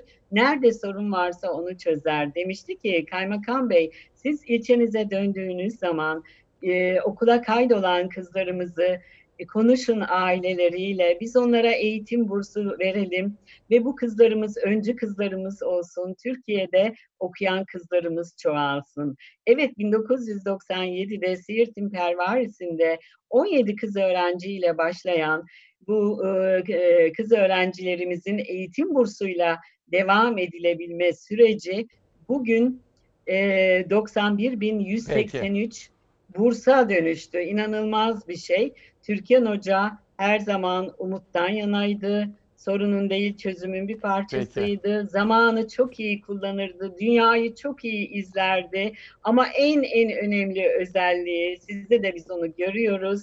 insana dokunmasıydı. İnsana dokunmak çok önemli, onu dinlemek çok önemli, empati kurmak çok önemli, sorununu çözmek çok önemli. Sevgili hocam çok teşekkür ediyorum. Ne mutlu ki Türkan Hoca'ya ve Cumhuriyetimize sizin gibi o bayrakları taşıyanlar. Biz de size yardımcı olmaya çalışıyoruz. O bayrakları taşıyacağız. Çok teşekkür ediyorum. Sağ olun, var olun hocam. Ben teşekkür ederim. Siz de öyle. Hep sağ, sağ olun, hep var olun. Eksik olmayın. Sağ olun hocam. Şimdi bir de tabii yarın bayram demiştik. Yarına çok özel hazırlıklarım var. Müthiş bir hoca yarın gelecek. Davet ettim, kabul etti. Sizi tanıştıracağım. Çok heyecanlıyım onu söyleyeyim. Önce bir, birkaç kitap. Nurser Göze, Can Ali. İçinde de bir mektup yazmış bana. Çok teşekkür ediyorum kendilerine. Filiz Gökdemir Köşker, filozof. Polisiye tadında bir kitap yazdığını ilk sayfada da aktarmış. Kedi öyküleri hazırlayan Zühtü Ulukapı. Bunu da bizim rejide seç, Seçil'e vereceğim. Seçil Erdoğan okusun. Kedi çünkü kedi severdir. Çok müthiş. Ve hayvan hikayeleri dostlarımızdan mesaj var. Hatta bunu da yine Seçil'e verebilirim diyorum. Bir video gördüm ve arkadaşlarımdan rica ettim. İstanbul Büyükşehir Belediyesi 19 Mayıs için bir video hazırlamış. Bakalım beğenecek misiniz? Bir gemi ne kadar yük taşır? Bir milletin kaderini taşıyabilir mi mesela? Annelerin duasını, çocukların umutlarını yüklenebilir mi?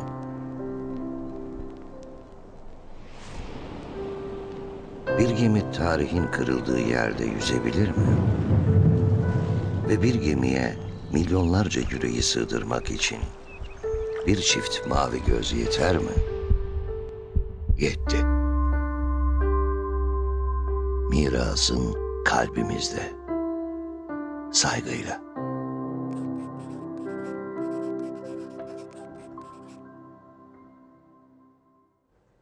Yarına özel bir bayram yayını. Şimdiden çok heyecanlıyım. Sizler de benim gibi heyecanlanın efendim isterim. Yarına çünkü unutulmaz bir gün olacak.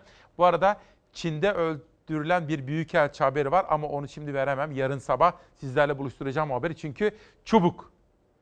Ta Cumhuriyet'in ilk döneminde kurulan bir baraj ve Mansur Yavaş sahip çıkıyoruz dedi. Ama bugünkü gazetelere baktığım zaman Sinan Meydan'ın bir yazısı, Atatürk Samsun'a neden gönderildi? Acaba işte bütün bunları da irdelemiş. Yarın sizlere buradan özetler seçtim, anlatacağım efendim. Çubuk Barajı için Ankara'dayız. Atatürk'ün hizmete açtığı barajda çalışma başladı. Çubuk bir barajı canlandırılacak, çevresi mesire alanı olarak yeniden kullanılacak. Ankara Büyükşehir Belediye Başkanlığı kolları sıvadı. Baraj kıyısındaki Atatürk'ün kaderine terk edilen evi de yenilenecek, müzeye dönüştürülecek. Cumhuriyet döneminin ilk betonarme barajıydı. 1930-36 yılları arasında yapımı sürdü. Ulu Önder Mustafa Kemal Atatürk'ün talimatıyla Ankara'nın su ihtiyacının karşılanması için 1936 yılında hizmete açıldı Çubuk Bir Barajı. 1994 yılında ise ekonomik ömrünü tamamladı, devre dışı kaldı. Devlet Su İşlerinden Ankara Büyükşehir Belediyesi'ne devredildi baraj ve kıyısındaki dinlenme tesisi. 25 yıldır atıl durumda olan Çubuk Bir Barajı için Mansur Yavaş talimatıyla çalışma başlatıldı. Baraj mesire yeri ve rekreasyon alanına dönüştürülecek. Büyük tahribata uğrayan Atatürk'ün evi olarak bilinen dinlenme tesisi müzeye dönüştürülecek. Ankara'nın bir önceki Büyükşehir Belediye Başkanı Mustafa Tuna döneminde rekreasyon çalışması başlamıştı ancak sonuca ulaşamamıştı. Başkan Yavaş talimatıyla geçtiğimiz yaz başlayan çalışmalar salgın süreci sonrasında hız kazanacak. Evet Nuray Karadeniz'in kitabını okuyup bir gün anlatacağım. Orada detaylar var. Bu arada Betül Şengör de çok heyecanlanmış ve hoşuna gitmiş klip. Az evvel bir anons yapmıştım size. İsrail'de evinde ölü bulunan Çin Büyükelçisi'nin haberini yarın sunacağım arkadaşlar. Çünkü bugün zamanım kalmadı. Bakın Anadolu'nun işgali, önce İstanbul işgal edilir sonra burası da İzmir. Yunan ordusu pasaport iskelesinden İzmir'e çıkıyor. Bu olay tabii bir dönüm noktası. Size Orhan Çekic'in kitabından anlatıyorum, okuyorum. 13 Kasım 1918 tarihinde 55 parça savaş gemisinden oluşan İtilaf donanması İstanbul Boğazı'nda demirlemiş ve toplarını Dolmabahçe'ye çevirmişti. Aynı gün İstanbul'a gelen Mustafa Kemal Paşa bu gemilerin arasından geçerek Karaköy'e doğru ilerlerken yanındaki yaveri Cevat Abbas'a dönüp o esnada demir atmakta olan Yunan zırhlısı Averov'u göstermiş ve o ünlü sözünü söylemişti. Diyor ki geldikleri gibi giderler. Sana hasret sana vurgun gönlümüz Neredesin mavi gözlüm nerede Bu gemi bu Karadeniz Sarı saçlım mavi gözlüm nerede Nerede neredesin dost? Bu gemi bu Karadeniz. Sarı saçlım mavi gözlüm. Sarı saçlım mavi gözlüm. Nerede, nerede, neredesin dost? Bu gemi bu Karadeniz. Sarı saçlım mavi gözlüm. Sarı saçlım mavi gözlüm. Nerede, nerede, neredesin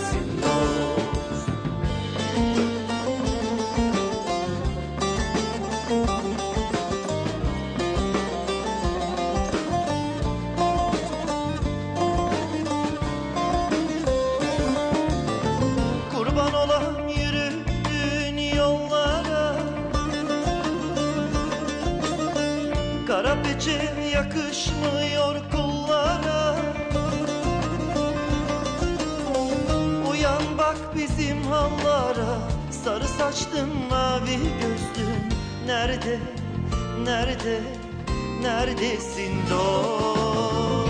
Uyan bak bizim hallara. Sarı saçlın mavi gözlüm. Sarı saçlın mavi gözlüm. Nerede, Nerede, neredesin dost? Uyan bak bizim hallara. Sarı saçlın mavi gözlüm Sarı saçlın mavi gözlüm Nerede, nerede, neredesin dost? Bulutlar terinden, dağlar kokundan. Sarhoştur sevdiğim mahzuni bundan. Bir daha gel gel Samsun'dan. Sarı saçlım mavi gözlüm Nerede, nerede, neredesin dost? Bir daha gel gel Samsun'dan Sarı saçlım mavi gözlüm. Sarı saçlım mavi gözlüm. Nerede, nerede, neredesin dost? Bir daha gel gel Samsun'dan Sarı saçlım mavi gözlüm. Sarı saçlım mavi gözlüm. Nerede,